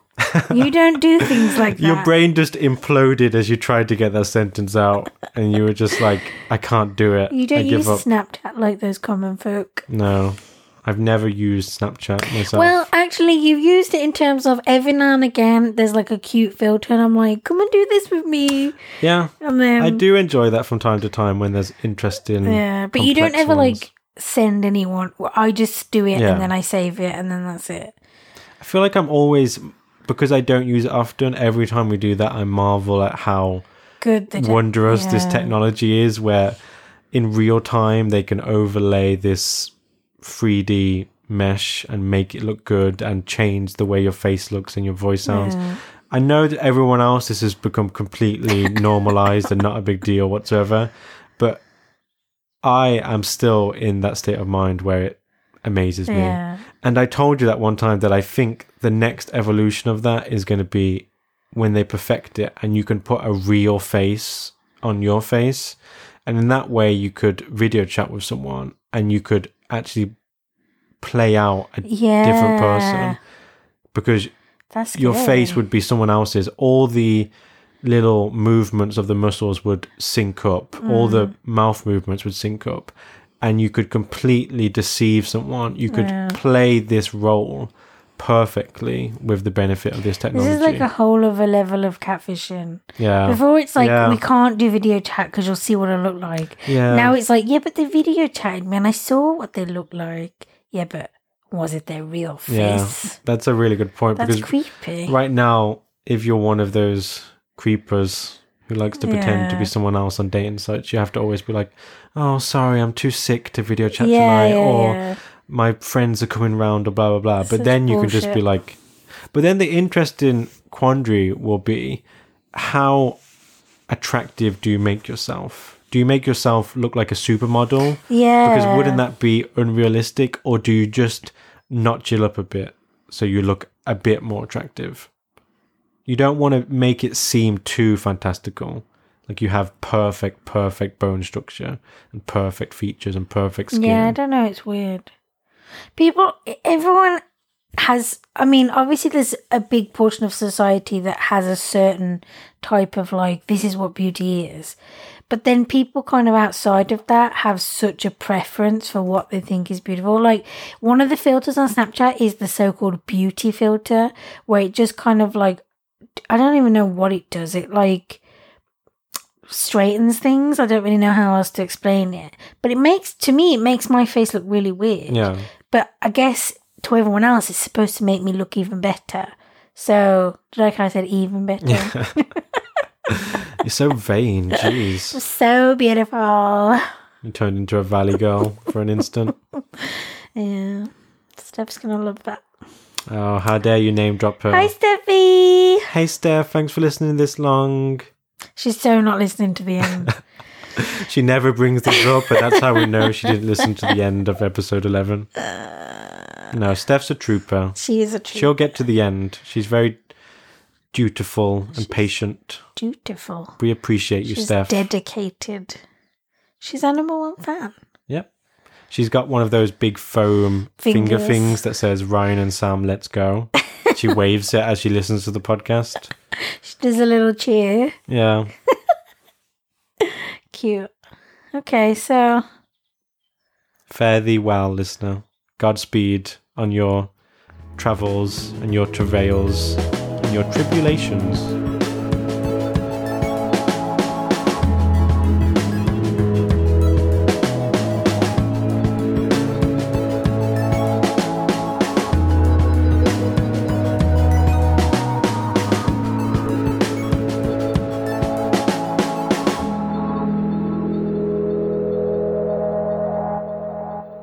Thanks again for listening to the podcast. The music used during the intro and outro was kindly provided by Christopher from soundslikeanearful.com. See you next episode. See you next episode. That sounds so unnatural. sound like slow mode. See you You next next- episode.